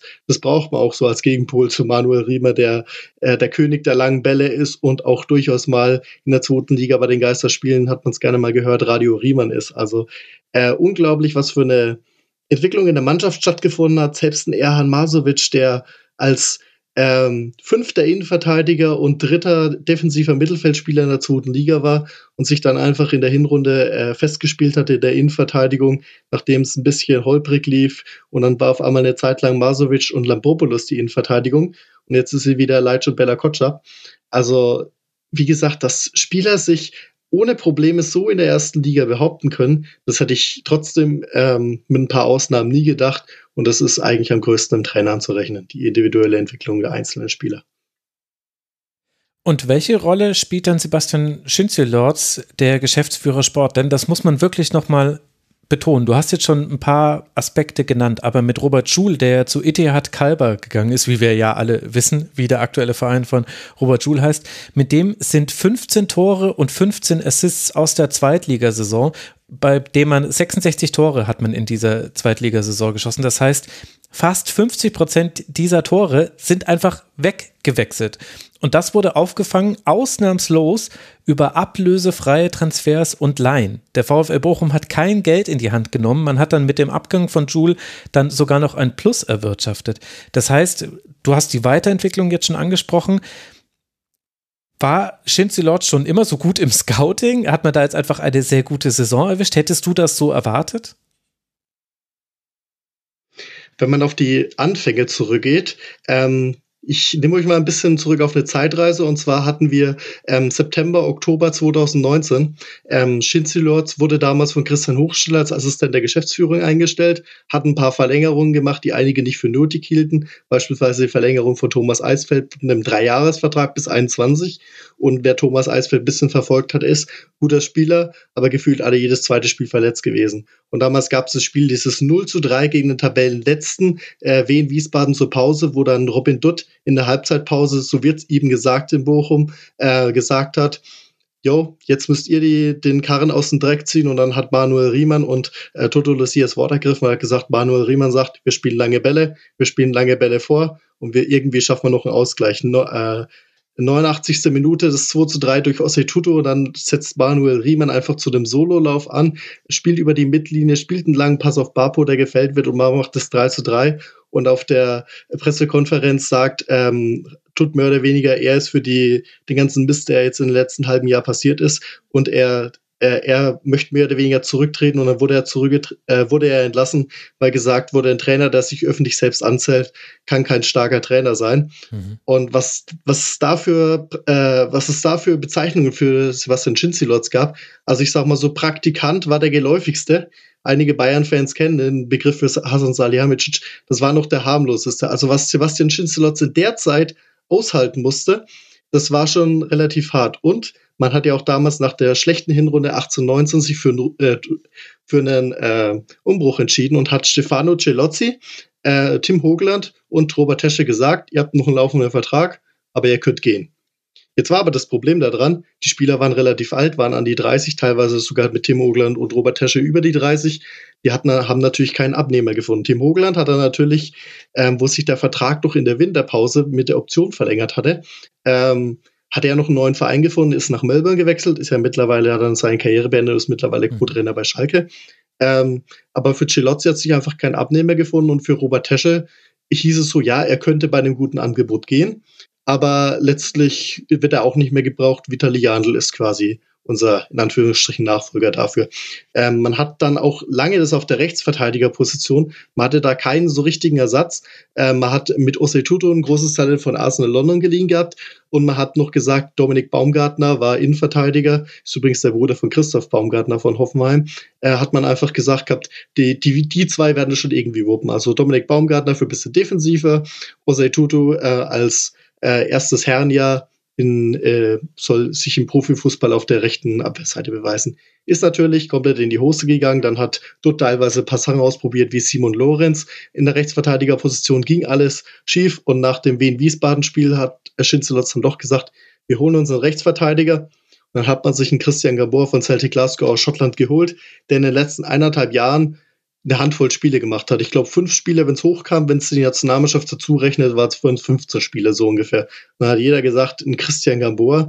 Ich meine, Chance hat er verdient, aber wie soll der bitte die, den Kahn aus dem Dreck ziehen in Rechtsverteidigerposition? Und dann hat er damals gegen den VfB Stuttgart, damals war Heiko Butcher noch äh, Interimstrainer, wurde er einfach mal so von Holger Bartstuber ausgespielt, wo einige gesagt haben, Gamboa, das wird ein hartes Stück Arbeit, dass er sich rankämpfen kann. Aber Gamboa, er hat mal das legendäre Interview genommen, wird äh, zweite Liga ist wie acht Tassen Kaffee, erste Bundesliga ist wie elf Tassen Kaffee. Gamboa ist wirklich so ein Kämpfer und er sagt, wenn er den Ball verloren hat, ich muss zurück. So, er sagt es immer auf, äh, in diesem spanischen Ton, ich muss zurück, ich muss den Ball zurückholen. Und das macht er tatsächlich auch noch in der 70., in der 80. Minute und deswegen, deswegen ist er im Bochumer Publikum so beliebt. Du wolltest was sagen, Martin?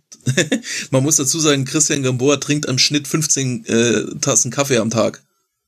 Ja. ja, das ist ganz, ganz normal beim Costa Ricaner. Ah, okay, ja, jetzt verstehe ich nämlich auch die 11 Tassen und die 8 Tassen besser. okay.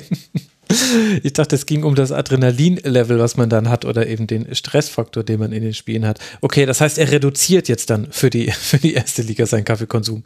Sehr gut. Danke für diesen Einwurf, Martin. Er kriegt das, er kriegt das easy hin, will er sagen. Ja, okay. Das ist schon genau. schwer, aber er kriegt das hin. Okay, danke. Das hätte ich jetzt anders nicht verstanden.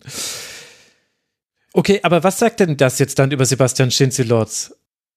Also ähm, ähm, ich habe eben Gamboa noch erwähnt, man hat auch noch Danny Blum geholt und ähm, Saulo Di Cali als Abwehrchef und die Transfers ähm, waren teilweise auch mit Ablöse. In Silver Gonvola hat man fast 700.000 auf den Tisch gelegt, für äh, Di Cali fast 500.000, äh, Danny Blum hat man eine geringe Ablöse gezahlt. Ähm, und dann sind die Transfers nicht so eingeschlagen wie erhofft. Dekali war nicht der Abwehrchef, wo man sich erhofft hat, hat solide gespielt, aber jeder hat gesagt, er hat Kohle gekostet und so weiter. Und es war eigentlich im Prinzip eine komplette miese Stimmung rund äh, um VfL und so weiter. Und äh, mit Thomas Reis wurde es auch an sich nicht besser. Und dann gab es genau einen Cut und das war die Corona-Pause. Man war auf Tabellenplatz 15 und man hat mehr oder weniger intern einen kleinen Cut gesetzt und hat gesagt gehabt, alles, was davor irgendwie passiert ist, ähm, vergessen wir. Wir sind froh, dass wir wieder Fußball spielen können und wir besinnen uns ein bisschen auf die Basics. Dann ging es wieder an, man konnte wieder ein bisschen mit dem Team trainieren und so weiter. Hat dann eine gute Rückrunde gespielt, hat die Rückrunde sich dann noch ein bisschen gerettet auf Platz 8, wobei sogar auch noch sogar noch Platz 6 äh, möglich gewesen wäre durch eine kleine Siegesserie. Und so war dann die Stimmung in Bochum etwas optimistischer, ist ja eigentlich fast immer vor der Saison. Und dann hat man sich noch einen guten Winger geholt mit Gerrit Holtmann, ablösefrei, weil Mainz eben gesagt hat, wir müssen, wir müssen eben Kohle sparen. Und ähm, danke für den Einsatz, Gary, aber hat einfach nicht gereicht für Mainz. Und so hat sich dann nach und nach entwickelt. Und ähm, nach dem Viertspiel, wo man vorgeführt worden ist, hat man aufs 4-2-3-1 umgestellt, mit Zoll als, äh, als Sturmspitze, der davor immer auf dem rechten Flügel gespielt hat.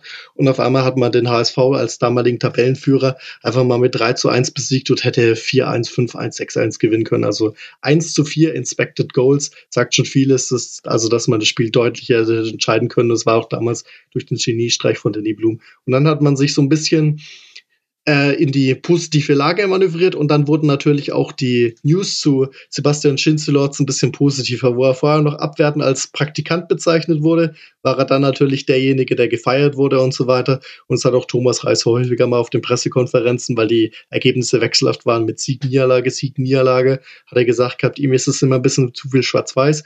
Mal bei den Siegen bist du die größten Helden, bei Niederlagen bist du die größten Deppen. Ähm, beziehungsweise Würste hat er sogar mal in der Pressekonferenz gesagt, also Thomas Reis nimmt auch immer kein Blatt vor den Mund und ist dementsprechend auch entsprechend beliebt in der Bochumer Fanlandschaft.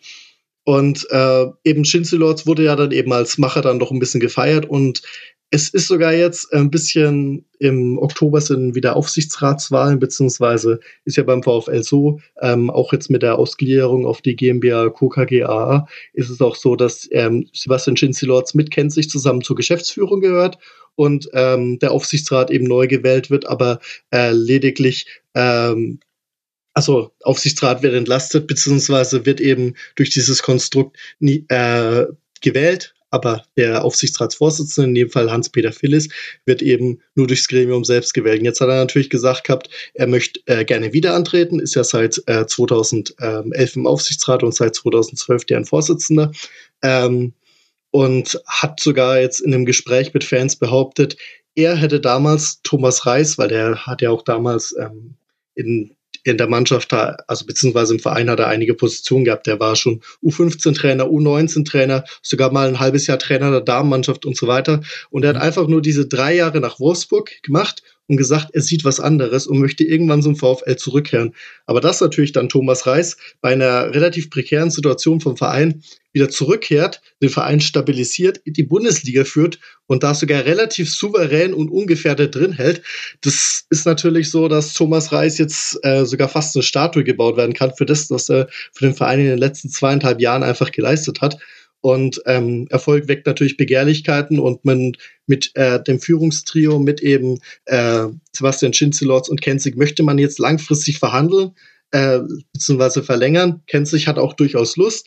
Bei Schinzelorz, der hat grundsätzlich auch Lust, wurde aber laut der Zeitung mit den vier Buchstaben gesagt, dass er auch ein bisschen auf den Sportdirektorposten in Wolfsburg schielt, wo ja Schmatke aufhört, eventuell Marcel Schäfer den übernimmt, aber eben es auch möglich sein könnte, dass Sebastian Schinzelorz für die gute Arbeit dann auf einmal weg vom VfL weg ist und dann hm. in gewisser Weise da ein Vakuum entsteht. Aber beim VfL hat man vorgesorgt, und zwar Patrick Fabian, 20 Jahre VfL, als Spieler für keinen anderen Verein gespielt, ist ja jetzt Assistent der Geschäftsführung, ist jetzt auch viel, äh, war bei den äh, Transferverhandlungen und dann auch bei Holtmann mit dabei und äh, verkörpert eben den VfL wie kein anderer und sollte quasi irgendwann mal äh, Sebastian Schinzelotz den Verein verlassen, stünde mit Patrick Fabian direkten Nachfolger bereit. Ähnlich in gewisser Weise auch auf der Trainerposition. Thomas Reis ist ja Cheftrainer, aber man hat mit der U19 ja auch mit Heiko Butscher ein extrem großes Trainertalent, der seit letztem Jahr seinen ähm, seinen äh, Trainerschein hat. Also er könnte auch die erste Mannschaft trainieren. Plus ähm, mit dem wurden eben wie dem ganzen Trainerteam langfristig eben bis 2023 verlängert. Und jetzt möchte man eben mit Sebastian Schinzelotz, dessen Vertrag im Dezember 22 ausläuft, langfristig verlängern. Und als Bochum weiß man natürlich trotzdem im größten Himmel, weil die Führungspositionen, die den VfL in die erste Liga geführt haben, sind zwei Bochumer Jungen mit Schinzelotz und Reis, die in der, die für die erste Mannschaft gespielt haben. Und in gewisser Weise ein Schweizer mit Kenzig, der das Geld zusammenhält. Also ist es eine Konstellation, die eigentlich nicht besser laufen konnte. Und das ist äh, auch wieder Beispiel erfolgreicher U19-Trainer. Ähm, übernimmt einen Verein im Abstiegskampf und führt ihn in die erste Liga. So. Könnte man Hätte Felix? Magath das auch geschafft, ist die Frage. Ja, 1950 wahrscheinlich, äh, 1995. Das ist die große Frage, weil es ging ja auch einige Namen es ging ja einige Namen hin und her und da hieß es auch, Hannes Wolf soll, äh, soll Cheftrainer in Bochum werden. Eine einzige Referenz, ist aber lediglich der Geburtsort in Bochum gewesen. Und deswegen, als Reis verpflichtet wurde, wurde trotzdem deutlich gesagt, Reis war der Wunschkandidat.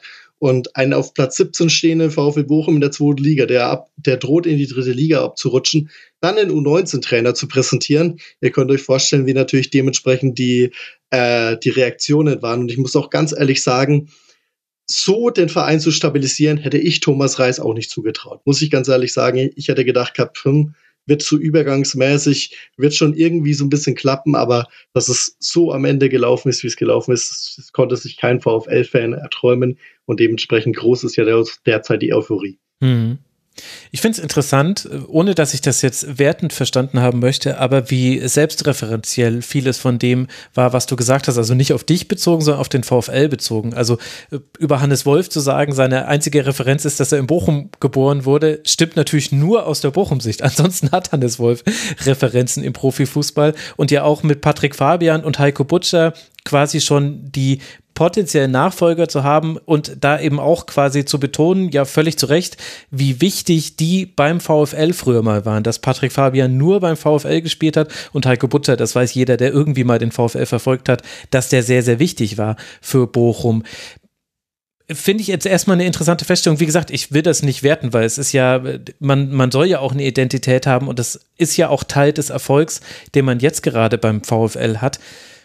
Ich weiß bloß nicht, ob man da nicht auch manchmal dann vielleicht auch in die Gefahr reinläuft, zu wenig Input von außen zu bekommen, der er nach vorne bringt. Also um das mit einem Beispiel zu füllen, Thomas Reis hat ja gesagt, dass diese Zeit beim VfL Wolfsburg für ihn extrem wichtig war. Und äh, ich glaube sogar, dass er die Formulierung verwendet hat, er wäre jetzt nicht der Trainer, der er jetzt ist, wenn er nicht mal weggegangen wäre vom VfL Bochum. Wie siehst du denn solche Gedanken? Also Thomas Reis hat auch, öffn, äh, hat auch gern offen drüber geredet und so weiter und er hat einfach gesagt, er hat für sich die Zeit gebraucht, um äh, um weiter, äh, beziehungsweise nicht weiterentwickelt zu werden, aber um sich persönlich weiterzubilden. Ähm, und das kann man auch vollkommen verstehen. Und beispielsweise würde es mich auch nicht wundern, wenn mal irgendwann mal ein Zweitligist oder ein Drittligist bei ähm, Heiko Butcher anklopft und sagt, wie wär's, wenn du mal quasi in Anführungsstrichen äh, unseren Verein übernimmst. Das, dass unsere U19-Trainer abgeworben werden, ist übrigens ganz normal. Ähm, der Nachfolger von ähm, Thomas Reis war ein gewisser Jan Sievert, der nach einer Saison schon abgeworben wurde. Und zwar von, vom Nachbarn Borussia Dortmund hat er die zweite Mannschaft übernommen und ist anschließend zu Huddersfield gegangen. Also, ähm, und der Nachfolger davon, nach einem kurzen Zwischenschritt, ähm, war übrigens ein gewisser Dimitrios Gramotzes, der seinen Vertrag als U19-Trainer gekündigt hat und als Trainer zu Darmstadt 98 gegangen ist. Das heißt, man hat ähm, sich selber als Philosophie auch ein bisschen aufgetragen, dass man die Trainer selber ausbildet. Wie dann der entsprechende Weg weitergeht, ähm, liegt ja dann auch in der Hand des Trainers, aber man hat eben in Anführungsstrichen Sievert in der U19 ausgebildet, man hat dann eben Dimitrios Gramotzes ausgebildet und jetzt eben auch ein Heiko Butcher und ob das jetzt über den direkten Weg laufen würde und so weiter, ähm, weiß man eben noch nicht, aber man hätte den auf jeden Fall in der Hinterhand. Und es wurde auch mal gesagt, dass Heiko Butcher äh, durchaus bereit gewesen wäre, den VfL in der Zeit zu übernehmen, wo er auch seinen Fußballtrainer machen würde. Ähm, dass eben gesagt wurde, er würde es machen, es wäre nur sehr stressig. Und dann mit Thomas Reis eben dann trotzdem ein Externer verpflichtet wurde, wurde eben teilweise gebunkelt, dass da Heiko Butcher nicht so drüber glücklich war. Aber letztlich wurde er auch bis 2023 verlängert, genauso wie sein komplettes Trainerteam. Man hat sich ja auch in diesem Sommer nochmal Input von außen geholt mit Frank Heinemann. Der war jetzt ein bisschen länger weg vom Bochum, weil er war ja auch 20 Jahre lang Co-Trainer bei Bochum, war dann auch mal beim HSV, zuletzt bei Uerdingen unter Vertrag. Man hat gesagt, man braucht neben Markus Gellhaus den man sich übrigens im Sommer 2020 geholt hat von St. Pauli ähm, und vorher auch schon auch Erfahrung als Cheftrainer hatte, wenn auch nur kurz bei Paderborn. Also in gewisser Weise holt man sich ein bisschen Input von außen von eben Co-Trainern. Und jetzt hat man eben ein, ein gutes Trainerteam eben mit Thomas Reis, mit dem Co, Markus Gellhaus, mit dem Co, äh, Frank Heinemann und eben auch äh, den U19-Trainern ähm, Heiko Butcher und dem U17-Trainer äh, Siebert, der eben auch den äh, Fußballlehrer jagen hat. Also äh, ich sag mal so, eine rein betriebsblinde Sicht befürchte ich beim VfL tatsächlich nicht, weil gerade Thomas Reis sich häufiger mal mit Markus Gellhaus, der auch über 20 Jahre Erfahrung hat, er auch gesagt hat, er braucht einfach einen, in Anführungsstrichen, Gegenpol, eher als mhm. bisschen emotionaler Trainer und Gellhaus ebenso aus fußballerisch-analytischer Sicht mit sehr viel Erfahrung auf dem Fußball. Also ich glaube, betriebsblind wird man beim VfL tatsächlich nicht. Und wenn, dann kommt auch immer ein bisschen Input von Sebastian Schinzilo zum Patrick Fabian, der trotzdem auch noch so Blick auf das gesamte Fußballgeschäft haben. Ja, interessant. Aber wirkt schon so ein bisschen wie von außen wie die, das Werder Bremen des Ruhrpots. Eine Familie und aus sich selbst heraus muss man irgendwie stark sein, auch wenn die, die Bedingungen ganz andere sind, aber vor allem das, was eben die Trainer angeht, die du jetzt ja auch genannt hast, das finde ich hochinteressant, dass da der VfL relativ einzigartig ist, da glaube ich, jenseits von irgendwelchen Red Bull-Konstrukten, eben in der Art, wie man Trainer hervorbringt, die es dann irgendwie in den Profifußball schaffen in unterschiedlicher Art und Weise.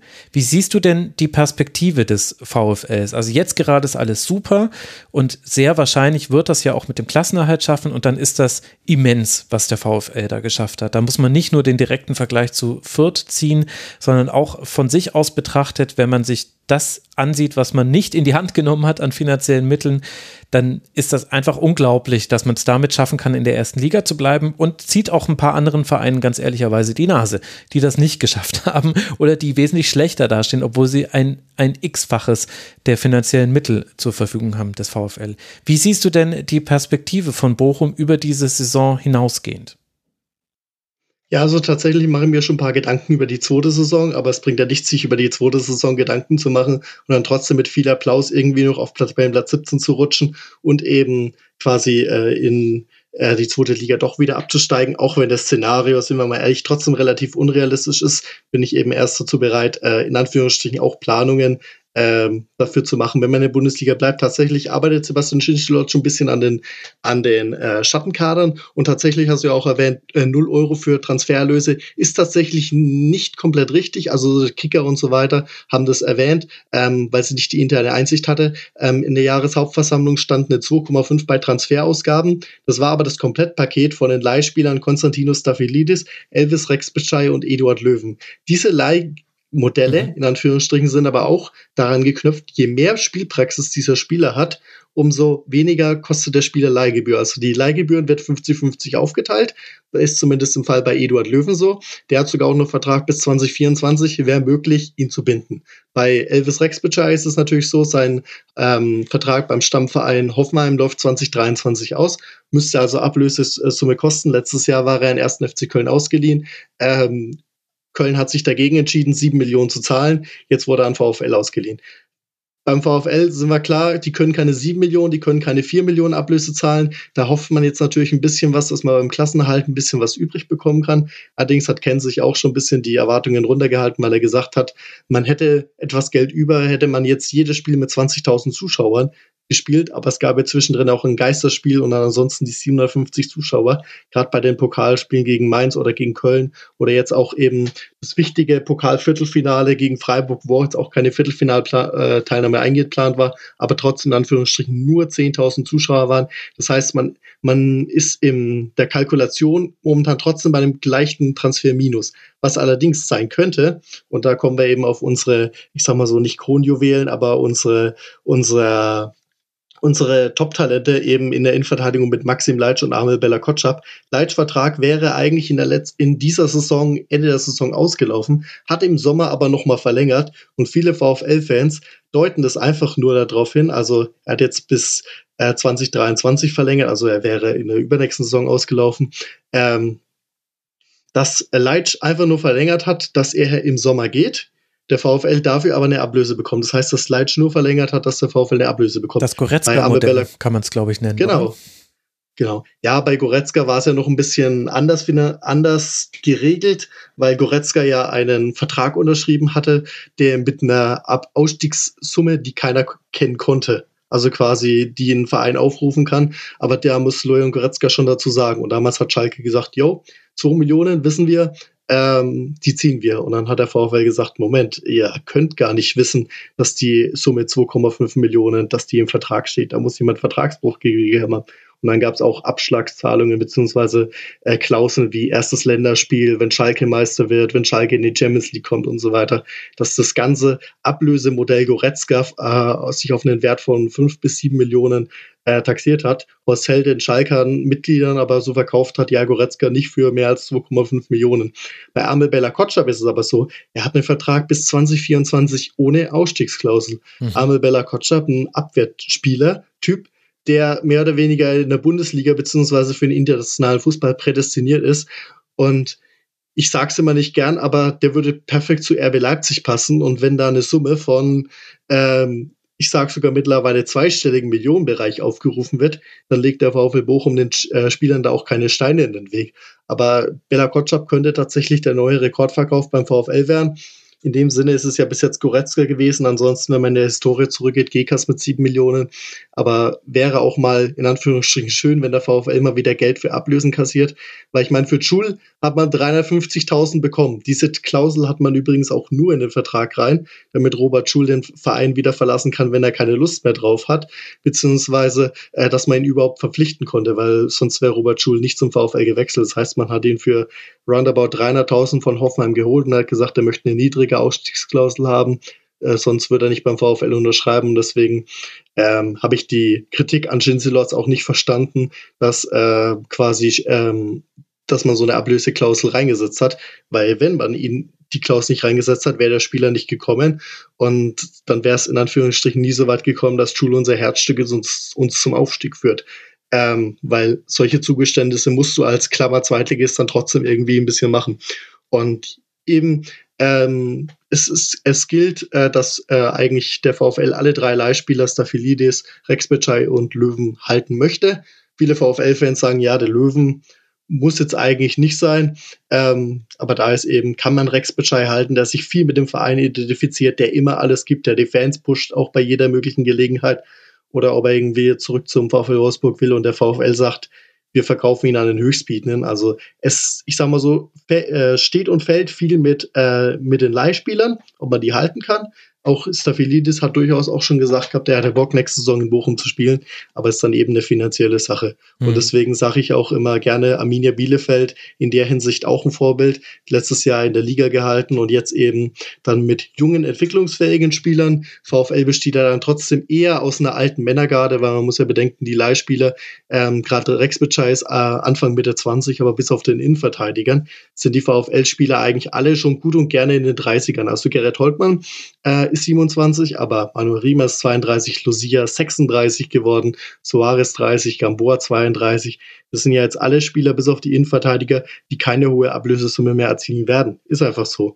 Aber in der Bundesliga ist vielleicht auch der VfL Bochum in dem Sinne ein bisschen gegen den Trend, dass viele auf Jugend, Jugend, Jugend setzen und der VfL sagt, ab 30 verlernt man ja nicht das Fußballspielen.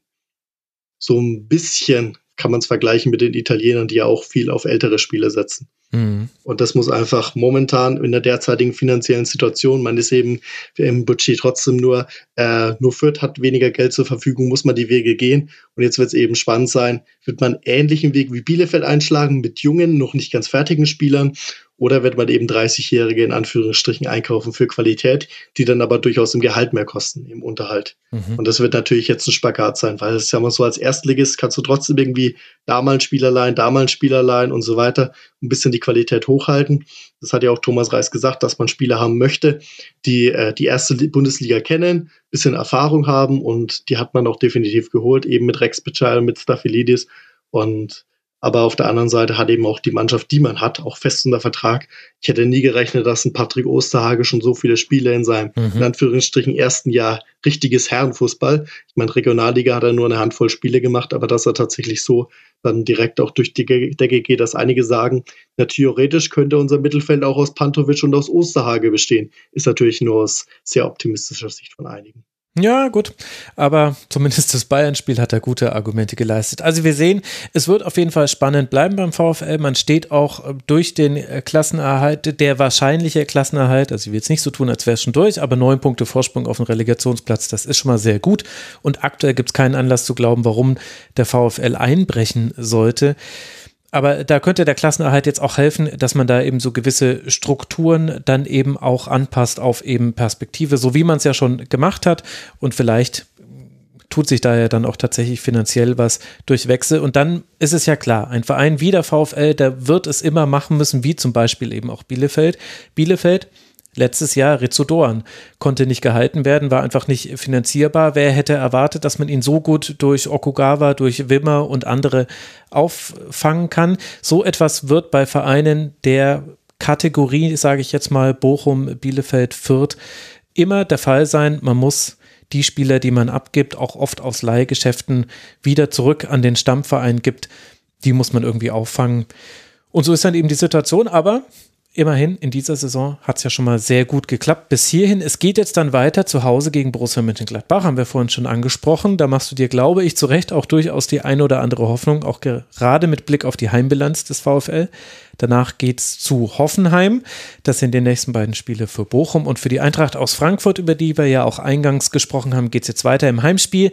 Gegen Betis kann man es eventuell schaffen, die nächste Runde zu erreichen im Europapokal, bevor man dann auswärts bei Raba Leipzig antreten wird. Das sind die nächsten beiden Partien der SGE. Zwei Spiele haben wir noch auf unserem Zettel. Die haben jetzt beide nichts mehr mit Abstiegskampf zu tun. Aber ja, es gab zumindest die eine oder andere bittere Nachricht äh, wenn wir zum Beispiel auf Leverkusen blicken und das Spiel gegen den ersten FC Köln, dann war das ein besonders tja, schwerwiegender Nachmittag oder könnte es gewesen sein für Leverkusen, den man da erlebt hat. Nach dem 2 zu 3 bei Atalanta Bergamo am Donnerstag verletzten sich gegen den ersten FC Köln erst Frimpong und dann auch noch Florian Wirz. Und bei Florian Wirz ist die Diagnose da, ein Kreuzbandriss. Das ist also eine schlimme Verletzung. Im Angesicht dieser Verletzung ist dann die Niederlage durch einen Treffer von Kingsley Schinder in der 67. Minute vielleicht sogar viel weniger wichtig, vielleicht auch deshalb, weil man eigentlich sehr gute Chancen noch zum Ausgleich hatte. Die vergibt aber fast alle Sada Asmun, so bitter es ist, es so deutlich zu formulieren, aber er hatte eigentlich die Ausgleichschance mehrmals auf dem Fuß und hat jeweils eigentlich am Ball vorbeigeschlagen. Ich glaube, das war bei drei bei drei dieser Chancen war es so, dass er einfach den Ball nicht richtig trifft. Tja, Martin, das ist so ein bisschen die Geschichte rund um dieses Spiel. Welche Schlüsse kann man denn ansonsten aus dieser Partie ziehen, deiner Meinung nach? Das ist deine, ähm, ist das deine allgemeine Formulierung für Fragen? Welche, welche Schlüsse kann man daraus ziehen? ja, ich will dein, immer möglichst so offen. Go-to. Ja, oder, ja. oder wie haben euch beide Mannschaften gefallen? Das sind immer so, äh, offener kann ah, eine Frage nicht sein, weil dann kannst du jetzt mit allem antworten, ja. weißt du? Das lieb. Ähm, ja, ähm, beides gute Mannschaften, geil, ja, ziemlich geiles Spiel, fand ich. Äh, muss ich, muss ich erstmal konstatieren. Ähm, äh, hatte einerseits natürlich eine, eine große ähm, Derby-Atmosphäre, war eine krasse Intensität von, von vorne bis hinten, so, man hat gemerkt, ist ein wichtiges Spiel für mhm. ähm, und dazu hat auch die Spielweise äh, sind da dazu noch sehr intensive und direkte Mannschaften, so was sich gut ergänzt hat, so dass beide versucht haben gegenseitig anzugreifen und es ging immer hin und her, es ging es gab immer auf beiden Seiten brenzlige Situationen, ohne dass jetzt äh, das daran lag, dass ähm, die schlecht verteidigt hätten oder so, sondern ähm, es war mehr gut rausgespielt, einfach sehr häufig, gerade von Leverkusener Seite. Und ähm, ja, einfach ein richtig gutes Fußballspiel eigentlich in, in, in jeder Hinsicht. Schade, dass nicht noch mehr Tore gefallen sind. Das hätte auch, ähm, da hätten auch vier, fünf Tore fallen können in, den, in dem Spiel und nicht nur eins. Ähm, und ja, das große Narrativ war, glaube ich, so Raute gegen 4-2-3-1, vor allem auch ein, ein 4-2-3-1, was sehr einfach mit sehr viel individueller Klasse auf so allen Positionen besetzt ist. Also ich, Leverkusen hat schon echt einen guten Kader in, in so auch einen sehr kohärenten Kader. So sind so auf allen Positionen sind die dynamisch und technisch stark. So man man merkt sie ein klares äh, Muster im, im Scouting, was für Spieler die wollen. Ähm, und das ergänzt sich äh, sehr, sehr gut, gerade wenn man so ein, wenn man so eine Raute ausspielen muss, also so wenig Raum in der Mitte hat und viele schnelle, kleine, präzise Aktionen braucht. Ähm, da zeigt sich das gerade besonders. Und ähm, es war dann ganz witzig, dass es, dass quasi immer die Ballbesitzmannschaft hatte eigentlich im Mittelfeld immer Überzahl, aber sie nicht im Mittelfeldzentrum, sondern auf der Mittelfeldlinie, weil dann immer die Außenverteidiger mitgekommen sind und dadurch der Gegner Probleme hatte, weil einerseits ähm, Leverkusen musste, weil Köln halt drei Zentrale hat, müssen die Flügelspieler von Leverkusen sehr eng verteidigen, um das Mittel, um die, um das Zentrum dicht zu machen oder müssen mit in der Mitte helfen. Und dadurch werden die Kölner Außenverteidiger frei. Und umgekehrt ähm, hat Köln, spielt Köln halt Raute, will mit dem Achter auf den Außenverteidiger pressen, aber wenn das nicht geht, wenn der Ball irgendwie auf den zweiten Ball oder so in der Mitte runterfällt oder Leverkusen irgendwie auf die Sechser kommt, dann gehen auch bei Leverkusen die Außenverteidiger auf. Ja. und deswegen war es immer so, erst quasi, es gab erst Anspielstationen in der Mitte, dann gingen die Außenverteidiger auf und so konnten beide Mannschaften im, also die Mannschaft, die im Mittelfeld den Ball bekommen hat, konnte daraus irgendwie über die Flügel dann was machen. So. Ähm, Leverkusen auch ein paar Mal sehr gut, sehr gut durchs Zentrum.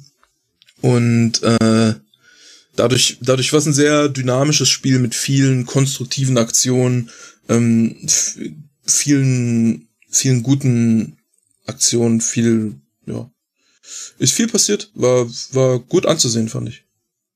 Ja, und ich finde auch äh, deshalb ist da so viel passiert, weil eben die Mannschaften dann immer im Ballbesitz rausgerückt sind und im Umschaltmoment waren jeweils die Sechser alleine. Also Demirbay zum Beispiel hat gar nicht so den klassischen Sechser gespielt in vielen Situationen, sondern der war halt dann ganz oft Achter, manchmal war er Zehner, manchmal war er auf dem Flügel. Auf jeden Fall war er in vielen Situationen, wenn der Ballverlust für Leverkusen passiert ist, war er nicht als Sechser neben Palacios. Und deswegen konnte dann wieder Köln, die ja mit ihrer Raute genau diesen Raum auch fluten wollten, da wunderbar hinspielen. Hat es auch immer geschafft, übers Dribbling oder über einen direkten Pass. Und umgedreht war es aber bei Skiri genauso. Also Skiri war auch so oft Ötchan, dadurch, dass er eben eher in der Raute rechts gespielt hat, war eben nicht so häufig neben Skiri und Skiri war dann auch oft auf sich allein gestellt und ehrlicherweise fand ich, dass jeweils die Spieler, die dann da die, die Aufgabe hatten, irgendwie gegen den Ball den Ball zu gewinnen oder den Angriff zu verzögern, die sahen alle nicht gut aus. Also Palacios hatte da schlechte Szenen. Wenn Demirball mal alleine derjenige war, der dafür zuständig war, hat es defensiv nicht gut gemacht. Und ich fand, Skiri hat eben auch ein schwaches Spiel ehrlicherweise gemacht, eben weil er in diesen Situationen auch zu sehr auf sich allein gestellt war und vielleicht aktuell nicht die Form hat, die er in der Hinrunde schon mal hatte, wo er es dann auch mal allein gepackt hat. Also das ist bei Köln jetzt durchaus so ein bisschen angelegt in der Ausrichtung, dass sowas mal passiert, dass da der Sechser alleine gegen zwei vielleicht sogar steht hat Skiri in dem Spiel nicht gut hinbekommen. Matthias, wie hat dir die Partie gefallen? Ja, ich habe die Partie tatsächlich nicht gesehen, weil ich ähm, da noch einen Einsatz hatte, weil ich bin ja auch noch als Schiedsrichter aktiv am Sonntag auf den Fußballplätzen. Dementsprechend habe ich die Verletzung von Wirtz mitbekommen. Und das ist natürlich, da hoffe ich natürlich auch, dass er gerade auch im Sinn auf, für den deutschen Fußball, das eines der größten Offensivtalente, dass der ähm, so schnell wie möglich wieder zurückkehrt und natürlich gute Besserung an der, an der Stelle und natürlich die Kölner mit dem Sieg. Ich glaube, Abstiegskampf wird da für die Kölner nicht mehr. Vielleicht können sie noch ein bisschen nach oben schielen, Conference League Platz. Hm. Aber in dem Sinne eigentlich auch nochmal das zweite Derby, was sie nicht verloren haben, das Hinspiel, haben sie ja nach 2 zu 0 Niederlage noch 2 zu 2 stellen können und jetzt Derby-Sieger. Also ich glaube, als Kölner kann man für das so mies es in der letzten Saison lief, umso mehr Balsam für die Seele ist es für die Kölner in der Saison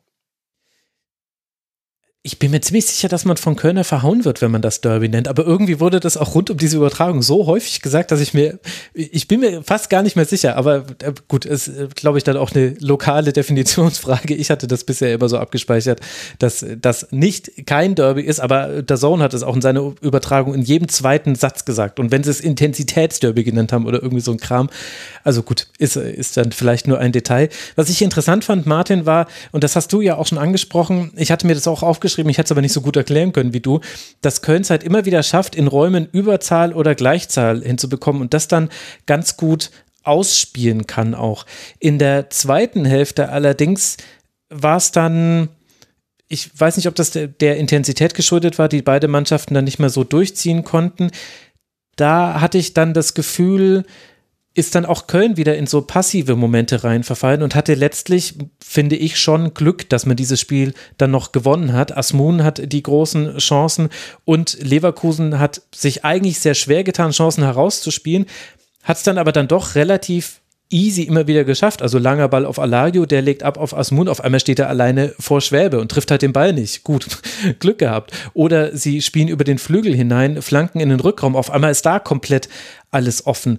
Kannst du erklären, warum Köln defensiv jetzt mal ganz vereinfacht gesprochen nicht einfach den Laden dicht gemacht hat und dieses 1 zu 0 nach Hause bekommen hat? Kann man das nicht, jenseits von Jonas, Jonas Hector? Ähm, ja, ist schon schwer gegen Leverkusen. Ähm, ich dachte auch, ähm, äh, war es nicht ähm, Beobachterkonsens, dass es ein glücklicher Sieg war für Köln? Wahrscheinlich. Ich ehrlich gesagt, so Nachberichte konsumiere ich dann oft nicht, wenn ich, weil ich sehe ja die Spiele selber. Ja, ich, ich, ich auch nicht. Kann sein, ja. Ähm, wäre zumindest jetzt meine Vermutung gewesen bei dem, bei dem Spiel. Also Expected Goal war auch ganz klar für Leverkusen und ja, die hatten schon fette Chancen. Eigentlich auch fast ganz Spiele über, glaube ich. Ähm, ja, Leverkusen hat es halt sehr gut gespielt. Ähm, wie gesagt, ich hatte das Problem ja schon äh, gemeint, dass du halt ähm, äh, die Raute ist so lange extrem gut, solange du den Ball außen, also außerhalb dieses zentralen Blocks hast und nach außen pressen kannst.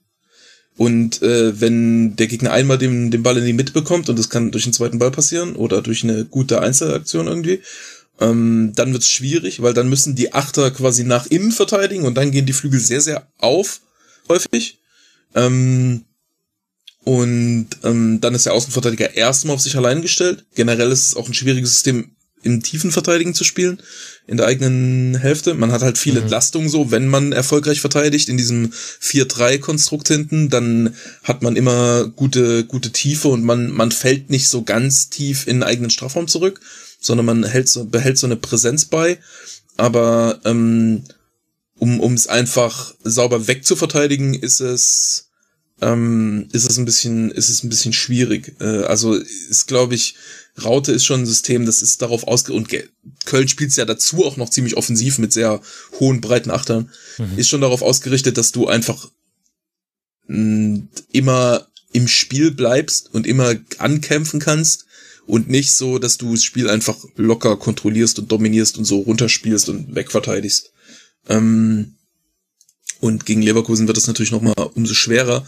Ich, ich weiß gar nicht, ich glaube, Sie hatten in der Endphase dann noch 4-1-4-1 umgestellt oder habe ich mir das nur mal zwischenzeitlich eingebildet? Moment mal, das muss ich kurz checken. Doch, mit der Herausnahme von Palacios müsste das gewesen sein. In der 64. Äh, dann, hat, dann kam nämlich Aranquiz und dem hierbei hat dann nur noch vorgeschoben. Nee, nee, also ich, zumindest ich, ich war mein, der dann ich nicht mein Köln. Ach so, Köln. Ja, äh, ja, genau. Er hat Skiri rausgenommen, Ötschan zurückgezogen und Lubicic kam dann. Und, äh, und Anderson wurde auch ausgewechselt, genau. Für ja. Thiemann kam. 4 für 1 Aber ja, ich weiß ehrlich gesagt nicht. Also, äh, ich meine, Thiemann hat es halt so ein bisschen freier interpretiert als Anderson. Das war ja vielleicht auch eins der Probleme, dass irgendwie Anderson und Modest dann also die wurden ja kaum noch gefunden. Ähm, einmal hat Anderson mhm. so eine Ablage per Kopf gespielt, die war super, aber das war, glaube ich, so die einzige Aktion, wo die beiden quasi so miteinander in eine Aktion gekommen sind. Ja. Ich, ich glaube, sie hatten es einfach so, dass dann teilweise sah es wie 4-1-4-1 aus, weil dann die Stürmer ein bisschen mehr auf dem Flügel äh, verteidigt haben raus. Mhm. Ähm, ich glaube, so war's. Äh, deswegen dachte ich, glaube ich, irgendwann, hätten umgestellt, aber habe dann gemerkt, sie haben doch nicht. Wäre vielleicht eine Variante gewesen, ähm, um da mehr Stabilität reinzubekommen. Mhm. Aber ja, dadurch, dass es halt beibe, äh, also nicht geändert haben, sind sie halt zumindest, hatten sie halt mehr Entlastung. So sind halt zumindest immer wieder irgendwie auf die Stürmer gekommen. Mhm, das stimmt. Ähm, ich meine, gut, ich meine, ja es war jetzt auch nur ein Spiel, muss man jetzt vielleicht auch nicht so größer machen. Und äh, ich finde, man kann es auch nicht komplett von den Verletzungen lösen. In der ersten Hälfte, finde ich, hat man das eindeutig gemerkt, dass vor allem Leverkusen da nach dem Wirtsausfall, also die waren fast so ein bisschen verzweifelt, glaube ich. Ja, Moment mal, aber wer spielt denn jetzt die Bälle auf Diaby? Und äh, Diaby musste mhm. es dann immer aus dem Stand lösen, hat er dann trotzdem gut hingekriegt. Also Diaby ist einfach ein Wahnsinnsspieler, aber da gab es definitiv eine Auswirkung und dann hinten raus hatte Leverkusen Chancen, hat sie nicht genutzt. Und so gewinnt es halt dann Köln, springt damit auf 39 Punkte und Rang 7 und freut sich jetzt dann auf sein Heimspiel gegen Borussia Dortmund, die ja unter der Woche noch gegen Mainz 05 antreten werden. Leverkusen spielt jetzt dann das Rückspiel gegen Atalanta. Da trifft natürlich dieser Bert, äh, dieser Wirtz und auch der Frimpong-Ausfall, glaube ich, schon sehr deutlich rein. Man muss ein 2 zu 3 aus dem Hinspiel aufholen. Das Hinspiel hätte auch noch deutlicher werden können. Und immerhin das kann man sagen, es gab nicht so viele Szenen, die übers Zentrum herausgespielt wurden für Köln, wie für Atalanta im Hinspiel. Das war relativ auffällig bei Leverkusen. Nach diesem Atalanta-Spiel wird Leverkusen gegen Wolfsburg antreten. 45 Punkte hat man, ist damit Tabellendritter, muss jetzt sich nach hinten orientieren. Da warten ja gleich drei Mannschaften mit Raber Leipzig, dem SC Freiburg und der TSG Hoffenheim mit jeweils 44 Punkten. Und mit Hoffenheim haben wir doch auch schon das Stichwort für die letzte Partie, die uns noch fehlt. Damit gucken wir auch an die Tabellenspitze und gucken auf einen Spitzenreiter, der es irgendwie nicht mehr so wirklich schafft, Siege zu sammeln. Ein 3 zu 3 im Gewand eines 1 zu 1 gab es bei der Partie zwischen Hoffenheim und Bayern zu sehen. Allein drei Abseitstore schießen die Münchner. Beide Teams haben aber tolle Chancen. Beide haben super Torhüter, also sowohl Neuer als auch Baumann können sich da mehrfach auszeichnen. Und weil am Ende dann eben nur Baumgarten und Lewandowski treffen, in Anführungszeichen, bleibt es dann eben bei diesem 1 zu 1 Matthias und der FC Bayern lässt Punkte liegen, nachdem man unter der Woche gegen Salzburg dann doch mit 7 zu 1 sehr deutlich sein Champions League Spiel gewinnen konnte. Was sind für dich, gibt es da neue Erkenntnisse bei diesem Spiel oder war es vielleicht nicht sogar genau das, was man erwarten konnte von Hoffenheim und Bayern in diesem aktuellen Stand der Saison? Also ich glaube, die Hoffenheim haben es tatsächlich relativ gut gemacht. Die Bayern hatten ja, glaube ich, schon vor dem 1 zu 0 die Möglichkeit, äh, auf 1 zu 0 zu stellen, was abseits war. und dann ähm, schießt Hoffenheim eben das 1 zu 0 und dann muss Bayern den Rückstand hinterherrennen und macht dann in der äh, in der Nachspielzeit in der ersten Halbzeit das Tor und ich glaube in der zweiten Halbzeit wurden nochmal zwei Tore zurückgepfiffen. Mhm. Ich glaube ein Tor von Müller dadurch. Ähm, ja, hat Hoffenheim in dem Sinne gut verteidigt letztlich. Äh, Wäre, glaube ich, äh, auch von den Expected Goals ja in Bayern Sieg trotzdem. Ähm, Wäre wär eher in das Pendel äh, Sieg Bayern ausgeschlagen, als es in Pendel Sieg Hoffenheim. Und äh, ich sag mal so, die Bayern haben jetzt trotzdem noch genügend Vorsprung in Anführungsstrichen und ähm, sind jetzt eben neben dem Pokalviertelfinale sind es jetzt eben trotzdem noch weiterhin auf Kurs Meisterschaft. Dementsprechend, ich glaube, die Bayern können 1-1 gegen Hoffenheim wegstecken, auch wenn da durchaus mehr möglich gewesen wäre. Ja, wollen wir jetzt mal für die Bayern hoffen, dass sie das äh, wegstecken können. Äh, ist ja auch auffällig, wie trotz dieser Punktverluste der Bayern äh, die Meisterschaftsdiskussion gar nicht mehr so wirklich aufgemacht wird, eigentlich von niemandem. Also Dortmunder sowieso nicht, klar, die wollen das nicht, aber auch Journalisten haben da anscheinend jetzt irgendwie im 33. Anlauf keine Lust mehr drauf, irgendwie dieses Thema aufzumachen. Trotzdem, Martin, ist es ja auffällig, dass es Bayern aktuell schlechter schafft, seine Chancen in Tore umzumünzen. Gibt es da deiner Meinung nach Gründe für? Pech. Ja, so einfach? Ich glaube schon. Also ich fand, sie haben ein super Spiel gemacht gegen Hoffenheim. Ich war echt mega beeindruckt, was sie von Fußball spielen. Die, was, wie krass die permanent aktiv sind. Wingbacks gehen tief, dann rotieren die Zehner auf in die Räume dahinter, dann kommen die, dann übernehmen die Wingbacks Stürmerposition und fallen dann auf die Zehnerposition zurück ähm, ohne Pause die ganze Zeit Freilaufbewegungen, die alle Sinn machen. Immer wenn sich einer bewegt, kommt eine Bewegung vom Mitspieler, die die die die Sinn ergibt. Quasi keine Fehler dabei. So alle, was ich vorhin bei Hertha gesagt habe, ne, ganz viele einfache Sachen, die der Hertha einfach nicht macht, macht Bayern einfach konstant und auch wenn es ein bisschen schwieriger wird, einfach keine Fehler und dazu dann auch von halt individuell ähm, mit Dribblings auch Gefahr von gefühlt allen Positionen äh, das ist schon, das ist schon unglaublich guter Fußball, den die spielen und es war für Hoffenheim nicht zu verteidigen. Mm. Und ähm, was Hoffenheim halt sehr gut gemacht hat, ist, dass sie dann einfach, wenn sie selber den Ball hatten, dagegen gehalten haben. Also defensiv, ähm, es ist ja häufig so, dass bei so massiven Ballbesitzmannschaften funktioniert die Defensive manchmal so ein bisschen mehr über den Ballbesitz als über das tatsächliche Pressing, weil der Gegner so eingeschüchtert ist und so selten den Ball hat, dass der Gegner dann auch nicht ähm, die, die Ruhe und Klarheit hat und den Rhythmus, ähm, dann die Situation richtig auszuspielen. Und wenn dann mal einer zu viel ins Pressing reinschiebt und man hinten Raum hat, kommt vielleicht nicht der lange Ball, um es zu bestrafen. Mhm. Wenn man ein zu wenig ins Pressing schiebt und man das ausspielen könnte, dann äh, kommt vielleicht stattdessen, weil der Gegner einfach irgendwie unter Druck gesetzt wird, kommt eine blöde Entscheidung und der Ball wird irgendwie lang geschlagen, obwohl da gar keiner ist.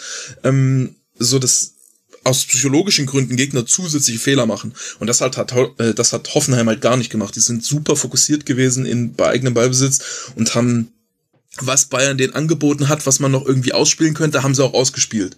Ähm, und haben es auch bis zum Ende ausgespielt und haben ja, auch nicht irgendwie verfrüht irgendwelche Wahnsinnsdistanzschüsse versucht oder über äh, hektische Flanken oder so ein Quatsch, sondern haben es haben halt wirklich sehr, sehr selbstbewusst und sehr klar und gut ähm, äh, versucht äh, zu spielen, wenn sie selber den Ball hatten. Und das war das Hauptproblem, glaube ich, der, der Bayern. Das, weil sie hätten ja auch durchaus mehr als ein Gegentor bekommen mhm. können. So. Und das ist das größte Argument, was du eigentlich hier machen kannst, dass das ein verdienter Punkt war äh, für, für Hoffenheim. Ähm, weil jetzt Bayern selber muss schon, macht schon normalerweise aus den Chancen drei Tore so. Ja, und das fand ich eben echt einen interessanten Aspekt. Hoffenheim hat ja in einem 5-4-1 gegen den Ball gespielt und das spielen sie normalerweise nicht so. Also gar, und sie standen auch relativ tief in der zweiten Hälfte, vielleicht auch manchmal zu tief, aber da ist es auch schwer, weil eben die Bayern halt auch so viele Leute immer in die letzte Reihe schieben und dann davor die Räume auch besetzen. Ich glaube, da passiert das automatisch. Also du kannst manchmal bei Mannschaften zugucken, wie die im Fünf-Minuten-Rhythmus äh, fünf Meter nach hinten rutschen und es gar nicht merken, einfach weil mhm. bei der FC Bayern sie so mit so einer Ballrotation einfach immer tiefer hinten reinschiebt. Und was Hoffenheim aber echt gut gemacht hat aus diesem 5-4-1 war das, was du angesprochen hast. Dieses, wenn man den Ball hatte, dann ist man aber auch nach vorne geschoben Und dann sind nicht irgendwie nur drei Leute mit äh, vorgegangen, sondern man hat wirklich dann auch auf einem Flügel jeweils alle Positionen besetzt. Auf dem Ballfernflügel da war dann oft nur Schaderabek und Baumgartner noch mit dabei und der Rest hat so ein bisschen mal verschnauft, hatte ich den Eindruck. Aber auf der Seite, wo der Ball war, und das war dann eigentlich fast immer die linke Seite mit Raum, da waren Kramaric, da waren Stiller, Rütter ist oft aus dem Zentrum raus und ist dann aber, war, wollte gar nicht angespielt werden, hatte ich manchmal das Gefühl. Ich hatte das Gefühl, er will einfach nur mit mehr Tempo wieder dann in den Strafraum reinlaufen. Und das hat Hoffenheim wirklich gut gemacht. Da hat man auch sehr gute Spieler für. Da hat dann auch Raum wieder seine, seine Stärken ausgespielt, dass dann das Tor so fällt, wie es fällt, mit äh, Flanke von, von Raum und Baumgartner grätscht den dann so rein. Das war ja fast schon so prototypisch, wie, wie greifst du über den einen Flügel an und äh, auf dem Ballfernflügel verwertest du dann. Das war, war einfach perfekt herausgespielt. Und das hat es aber auch so nett gemacht, weil man das Gefühl, also zum Anschauen nett gemacht, weil man das gesehen hat und deswegen auch das Gefühl hatte, ja, hier kann aber in beide Richtungen was passieren. Also klar kann es jetzt sein, ja. dass Bayern das 2 zu 1 macht, kann aber auch sehr gut sein, dass Hoffenheim die nochmal erwischt, so wie es halt in der ersten Hälfte auch schon der Fall war. Und, übrigens, ja. übrigens zum, zum Hoffenheimer Tor, fantastische Aktion von Vogt, der ja, ähm, ja, ja. Mhm. Auch, auch wieder gut angespielt erstmal von Hoffenheim, dass sie halt da nicht hektisch irgendwie versuchen, die, der, der Angriff ging ja über rechts los, war, glaube mhm. ich, sogar eine Balleroberung. Genau, genau. Ähm, und ähm, dass sie dann nicht direkt den Konter durchziehen, sondern merken, okay, Bayern fällt zurück, Mitte ist offen und dann so ein langer Querpass durch die Mitte, der aber unpräzise gespielt wird und glaube ich nicht dahin kam, wo er sollte. Und Vogt ist aber schon, denkt schon mit und denkt schon offensiv und schafft es als erster diesen Ball zu erreichen. Ähm, wo ganz viele Verteidiger einfach hinterm Stürmer stehen bleiben und sagt, der macht immer den Konter, ich, ich bleib hinten, so. Und Vogt sehr geistesanwesend und äh, aktiv ähm, holt da halt den Ball und hält den Konter am Leben und kann dann in, in den riesigen Raum rein, reingehen. Ja, absolut. Und er geht diagonal in den Raum rein, weshalb die, der Pass sowohl zu Kramaric als auch zu Raum viel einfacher wird, weil er einen besseren Passwinkel hat. Das ist mir da an der Stelle auch nochmal aufgefallen. Plus, das ist so eine Schwachstelle bei Bayern, die auch so ein bisschen angelegt ist in der Art und Weise, wie man spielt. Im Ballverlust sind oft diese Halbräume offen weil eben einfach alle vorgeschoben haben und alle irgendwie anspielbar sein wollten. Und äh, da waren, also da kann man jetzt drüber sprechen, Kimmich und Musiala, da müssten da eigentlich da sein, aber ja, was willst du? Ich meine, die haben halt gepresst, die wurden halt erwischt, haben halt den Ball verloren und äh, Hoffenheim hat verlagert. Dass die dann irgendwo fehlen, ist ja irgendwie auch klar. Aber das war schon, ja, das stimmt, das war sehr schön von Vogt gemacht. Und Posch fand ich, hat auch so ein richtiges krasses Spiel abgeliefert. Also Posch, das war so mhm. Masterclass von ihm. Nicht nur, weil er diese, diese Rettungsaktion da hat. Ja. Matthias, hast du noch irgendwas beizutragen zu diesem Spiel? Ansonsten äh, glaube ich, haben wir den Spieltag ausführlich besprochen. Ja, ich denke, wir sind ausführlich genug. ja. Ich, ich, ich, ich habe noch eine Abschlussbemerkung, nämlich, dass ähm, ich mal wieder gemerkt habe, jetzt, äh, wo, wo auch so ein paar äh, Mannschaften gegeneinander gespielt haben, die so gut zueinander gepasst haben, sag ich mal. Mhm. Äh, also jetzt zum Beispiel Hoffenheim und, und Bayern als Musterexemplar, aber Leverkusen und Köln auch ähm, dass schon das Niveau in der Bundesliga schon massiv gestiegen ist in den letzten zehn Jahren. Wenn man vor zehn Jahren in der Bundesliga einen ganzen Spieltag geguckt hat, da hat man siebenmal 4-2-3-1, 4-2-3-1, Mittelfeldpressing, keine Lösung, wir kloppen irgendwelche langen Bälle und dann geht's irgendwie so ein bisschen halbgare Konter über die Flügelspieler. Ähm, das war immer wieder das Gleiche und es war immer wieder der gleiche Mist. Und jetzt hat man flächendeckend, dass selbst eine Mannschaft wie Bielefeld noch ganz solide Lösungen findet im Ballbesitz. Ähm, ganz viele Dreierketten mit klaren Ideen, viele Mannschaften, die wirklich gut darin sind, in, auch einen Ball gegens Pressing rauszuspielen ähm, oder dann aus zweiten Bällen halt wirklich sehr konstruktiv auch was zu machen, wo sich alle mit einschalten, wo man gute Bewegungen hat. So dass das äh, Niveau ist, ähm, also auf das taktische Niveau vor allem, ist schon äh, massiv, massiv gestiegen. Es macht schon, die Mehrzahl der Spiele macht schon Spaß zu schauen, finde ich. Ja, das stimmt, wobei da dieser Spieltag tatsächlich herausragt aus dieser mhm. Saison. Also ich will jetzt gar nicht den, Auf den Augsburg-Witz machen, der mir dazu auf der Zunge lag, aber das, das hat man schon. okay, okay, stimmt. Du ja. siehst es schon, also in den Konstellationen gegeneinander, sogar Gladbach gegen Hertha war quasi auch aus taktischer Sicht interessant und da habe ich von genau. denen aber in diesem, in diesem Jahr bestimmt schon 20 Spiele jeweils gesehen, die relativ uninteressant waren, auch unter diesem Aspekt. Also das, mhm. also, aber das stimmt, das stimmt, es war wirklich ein schöner Spieltag. Es ist schön, dass du es nochmal so herausarbeitest. Ja, dann machen wir diesen Spieltag auch zu. Ich muss euch noch sagen, dass Hertha jetzt dann, äh, Entschuldigung, Hoffenheim jetzt dann bei Hertha spielt. So ist es richtig. Hoffenheim 44 Punkte, wie vorhin schon mehrfach angesprochen. Die Bayern werden jetzt dann ein Heimspiel gegen den ersten FC Union haben. Auch das wird sicherlich interessant werden. Und dann schauen wir doch mal, wie der 27. Spieltag dieser Männerbundesliga werden wird. Vorher muss ich mich aber bedanken. Zum einen bei Martin Raffelt von unter anderem Spielverlagerung.de. Martin Raffelt heißt er auf Twitter. Martin, wann sehen wir dich eigentlich in der ersten Fußball-Bundesliga? Ähm, da müssen Sie den Trainer fragen. Ich bin bereit, ich halte mich warm. Ja. Ich muss nur eingewechselt werden und dann mache ich auch die dann mache ich auch die Kisten. Okay, sehr gut. Ich äh, freue mich schon sehr drauf. Äh, danke dir, dass du mal wieder mit dabei warst. Sehr gerne jederzeit wieder. Und herzlichen Dank auch an Matthias Rau von 1848 allesausgeschrieben.de. Gibt's auch als Podcast, also kann man auch hören und als Ad 1848 auch auf Twitter zu finden. Ich verlinke alles in den Show Notes. Matthias, danke dir, dass du zum ersten Mal im Rasenfunk mit dabei warst. Gerne, gerne und hat Spaß gemacht. Das freut mich zu hören. Mir auch. Und dann herzlichen Dank euch, lieben Hörerinnen und Hörer, für eure Aufmerksamkeit. Wie immer habe ich noch Podcast-Empfehlungen am Ende dieser Sendung. Zum einen möchte ich sehr empfehlen, Jung und Naiv im Gespräch mit dem Osteuropa-Historiker Wolfgang Eichwede. Der erklärt mal die Geschichte der Ukraine und auch Russlands so, dass man wirklich alles weiß. Also von den Zahn bis heute. Und mir hat das zumindest sehr geholfen, diesen Konflikt noch ein bisschen oder diesen Krieg besser zu verstehen. So ist es ja richtiger formuliert. Fand ich sehr, sehr interessant, auch überraschend an der einen oder anderen Stelle. Also diese Sendung möchte ich euch sehr ans Herz legen. Dann möchte ich eine Schweigeminute abhalten für Downset Talk. Die haben mit dem Russell Wilson Trade schon eine sehr schöne Downset Short Folge gemacht. Ich vermute, mit Tom Brady wird jetzt die nächste Folgen mit diesem Rücktritt vom Rücktritt und dann möchte ich euch empfehlen, kein Geheimtipp, aber ich habe es jetzt äh, gehört und fand es dann hinten raus dann doch sehr gut. The Trojan Horse Affair, das ist die neue Serial-Produktion. Die ersten drei Folgen brauchen so ein bisschen, um auf den Punkt zu kommen, aber dann nimmt es, finde ich, eine interessante Wendung und auch, ja, der, der Erzählstil von Serial-Produktion ist einfach ein eigener und ist ein sehr guter und auch das Audiodesign wurde hinten raus richtig klasse. In den letzten drei Folgen absolut super. Hört euch das an und hört den Rasenfunk. Bis bald mal wieder. Macht's gut. Ciao.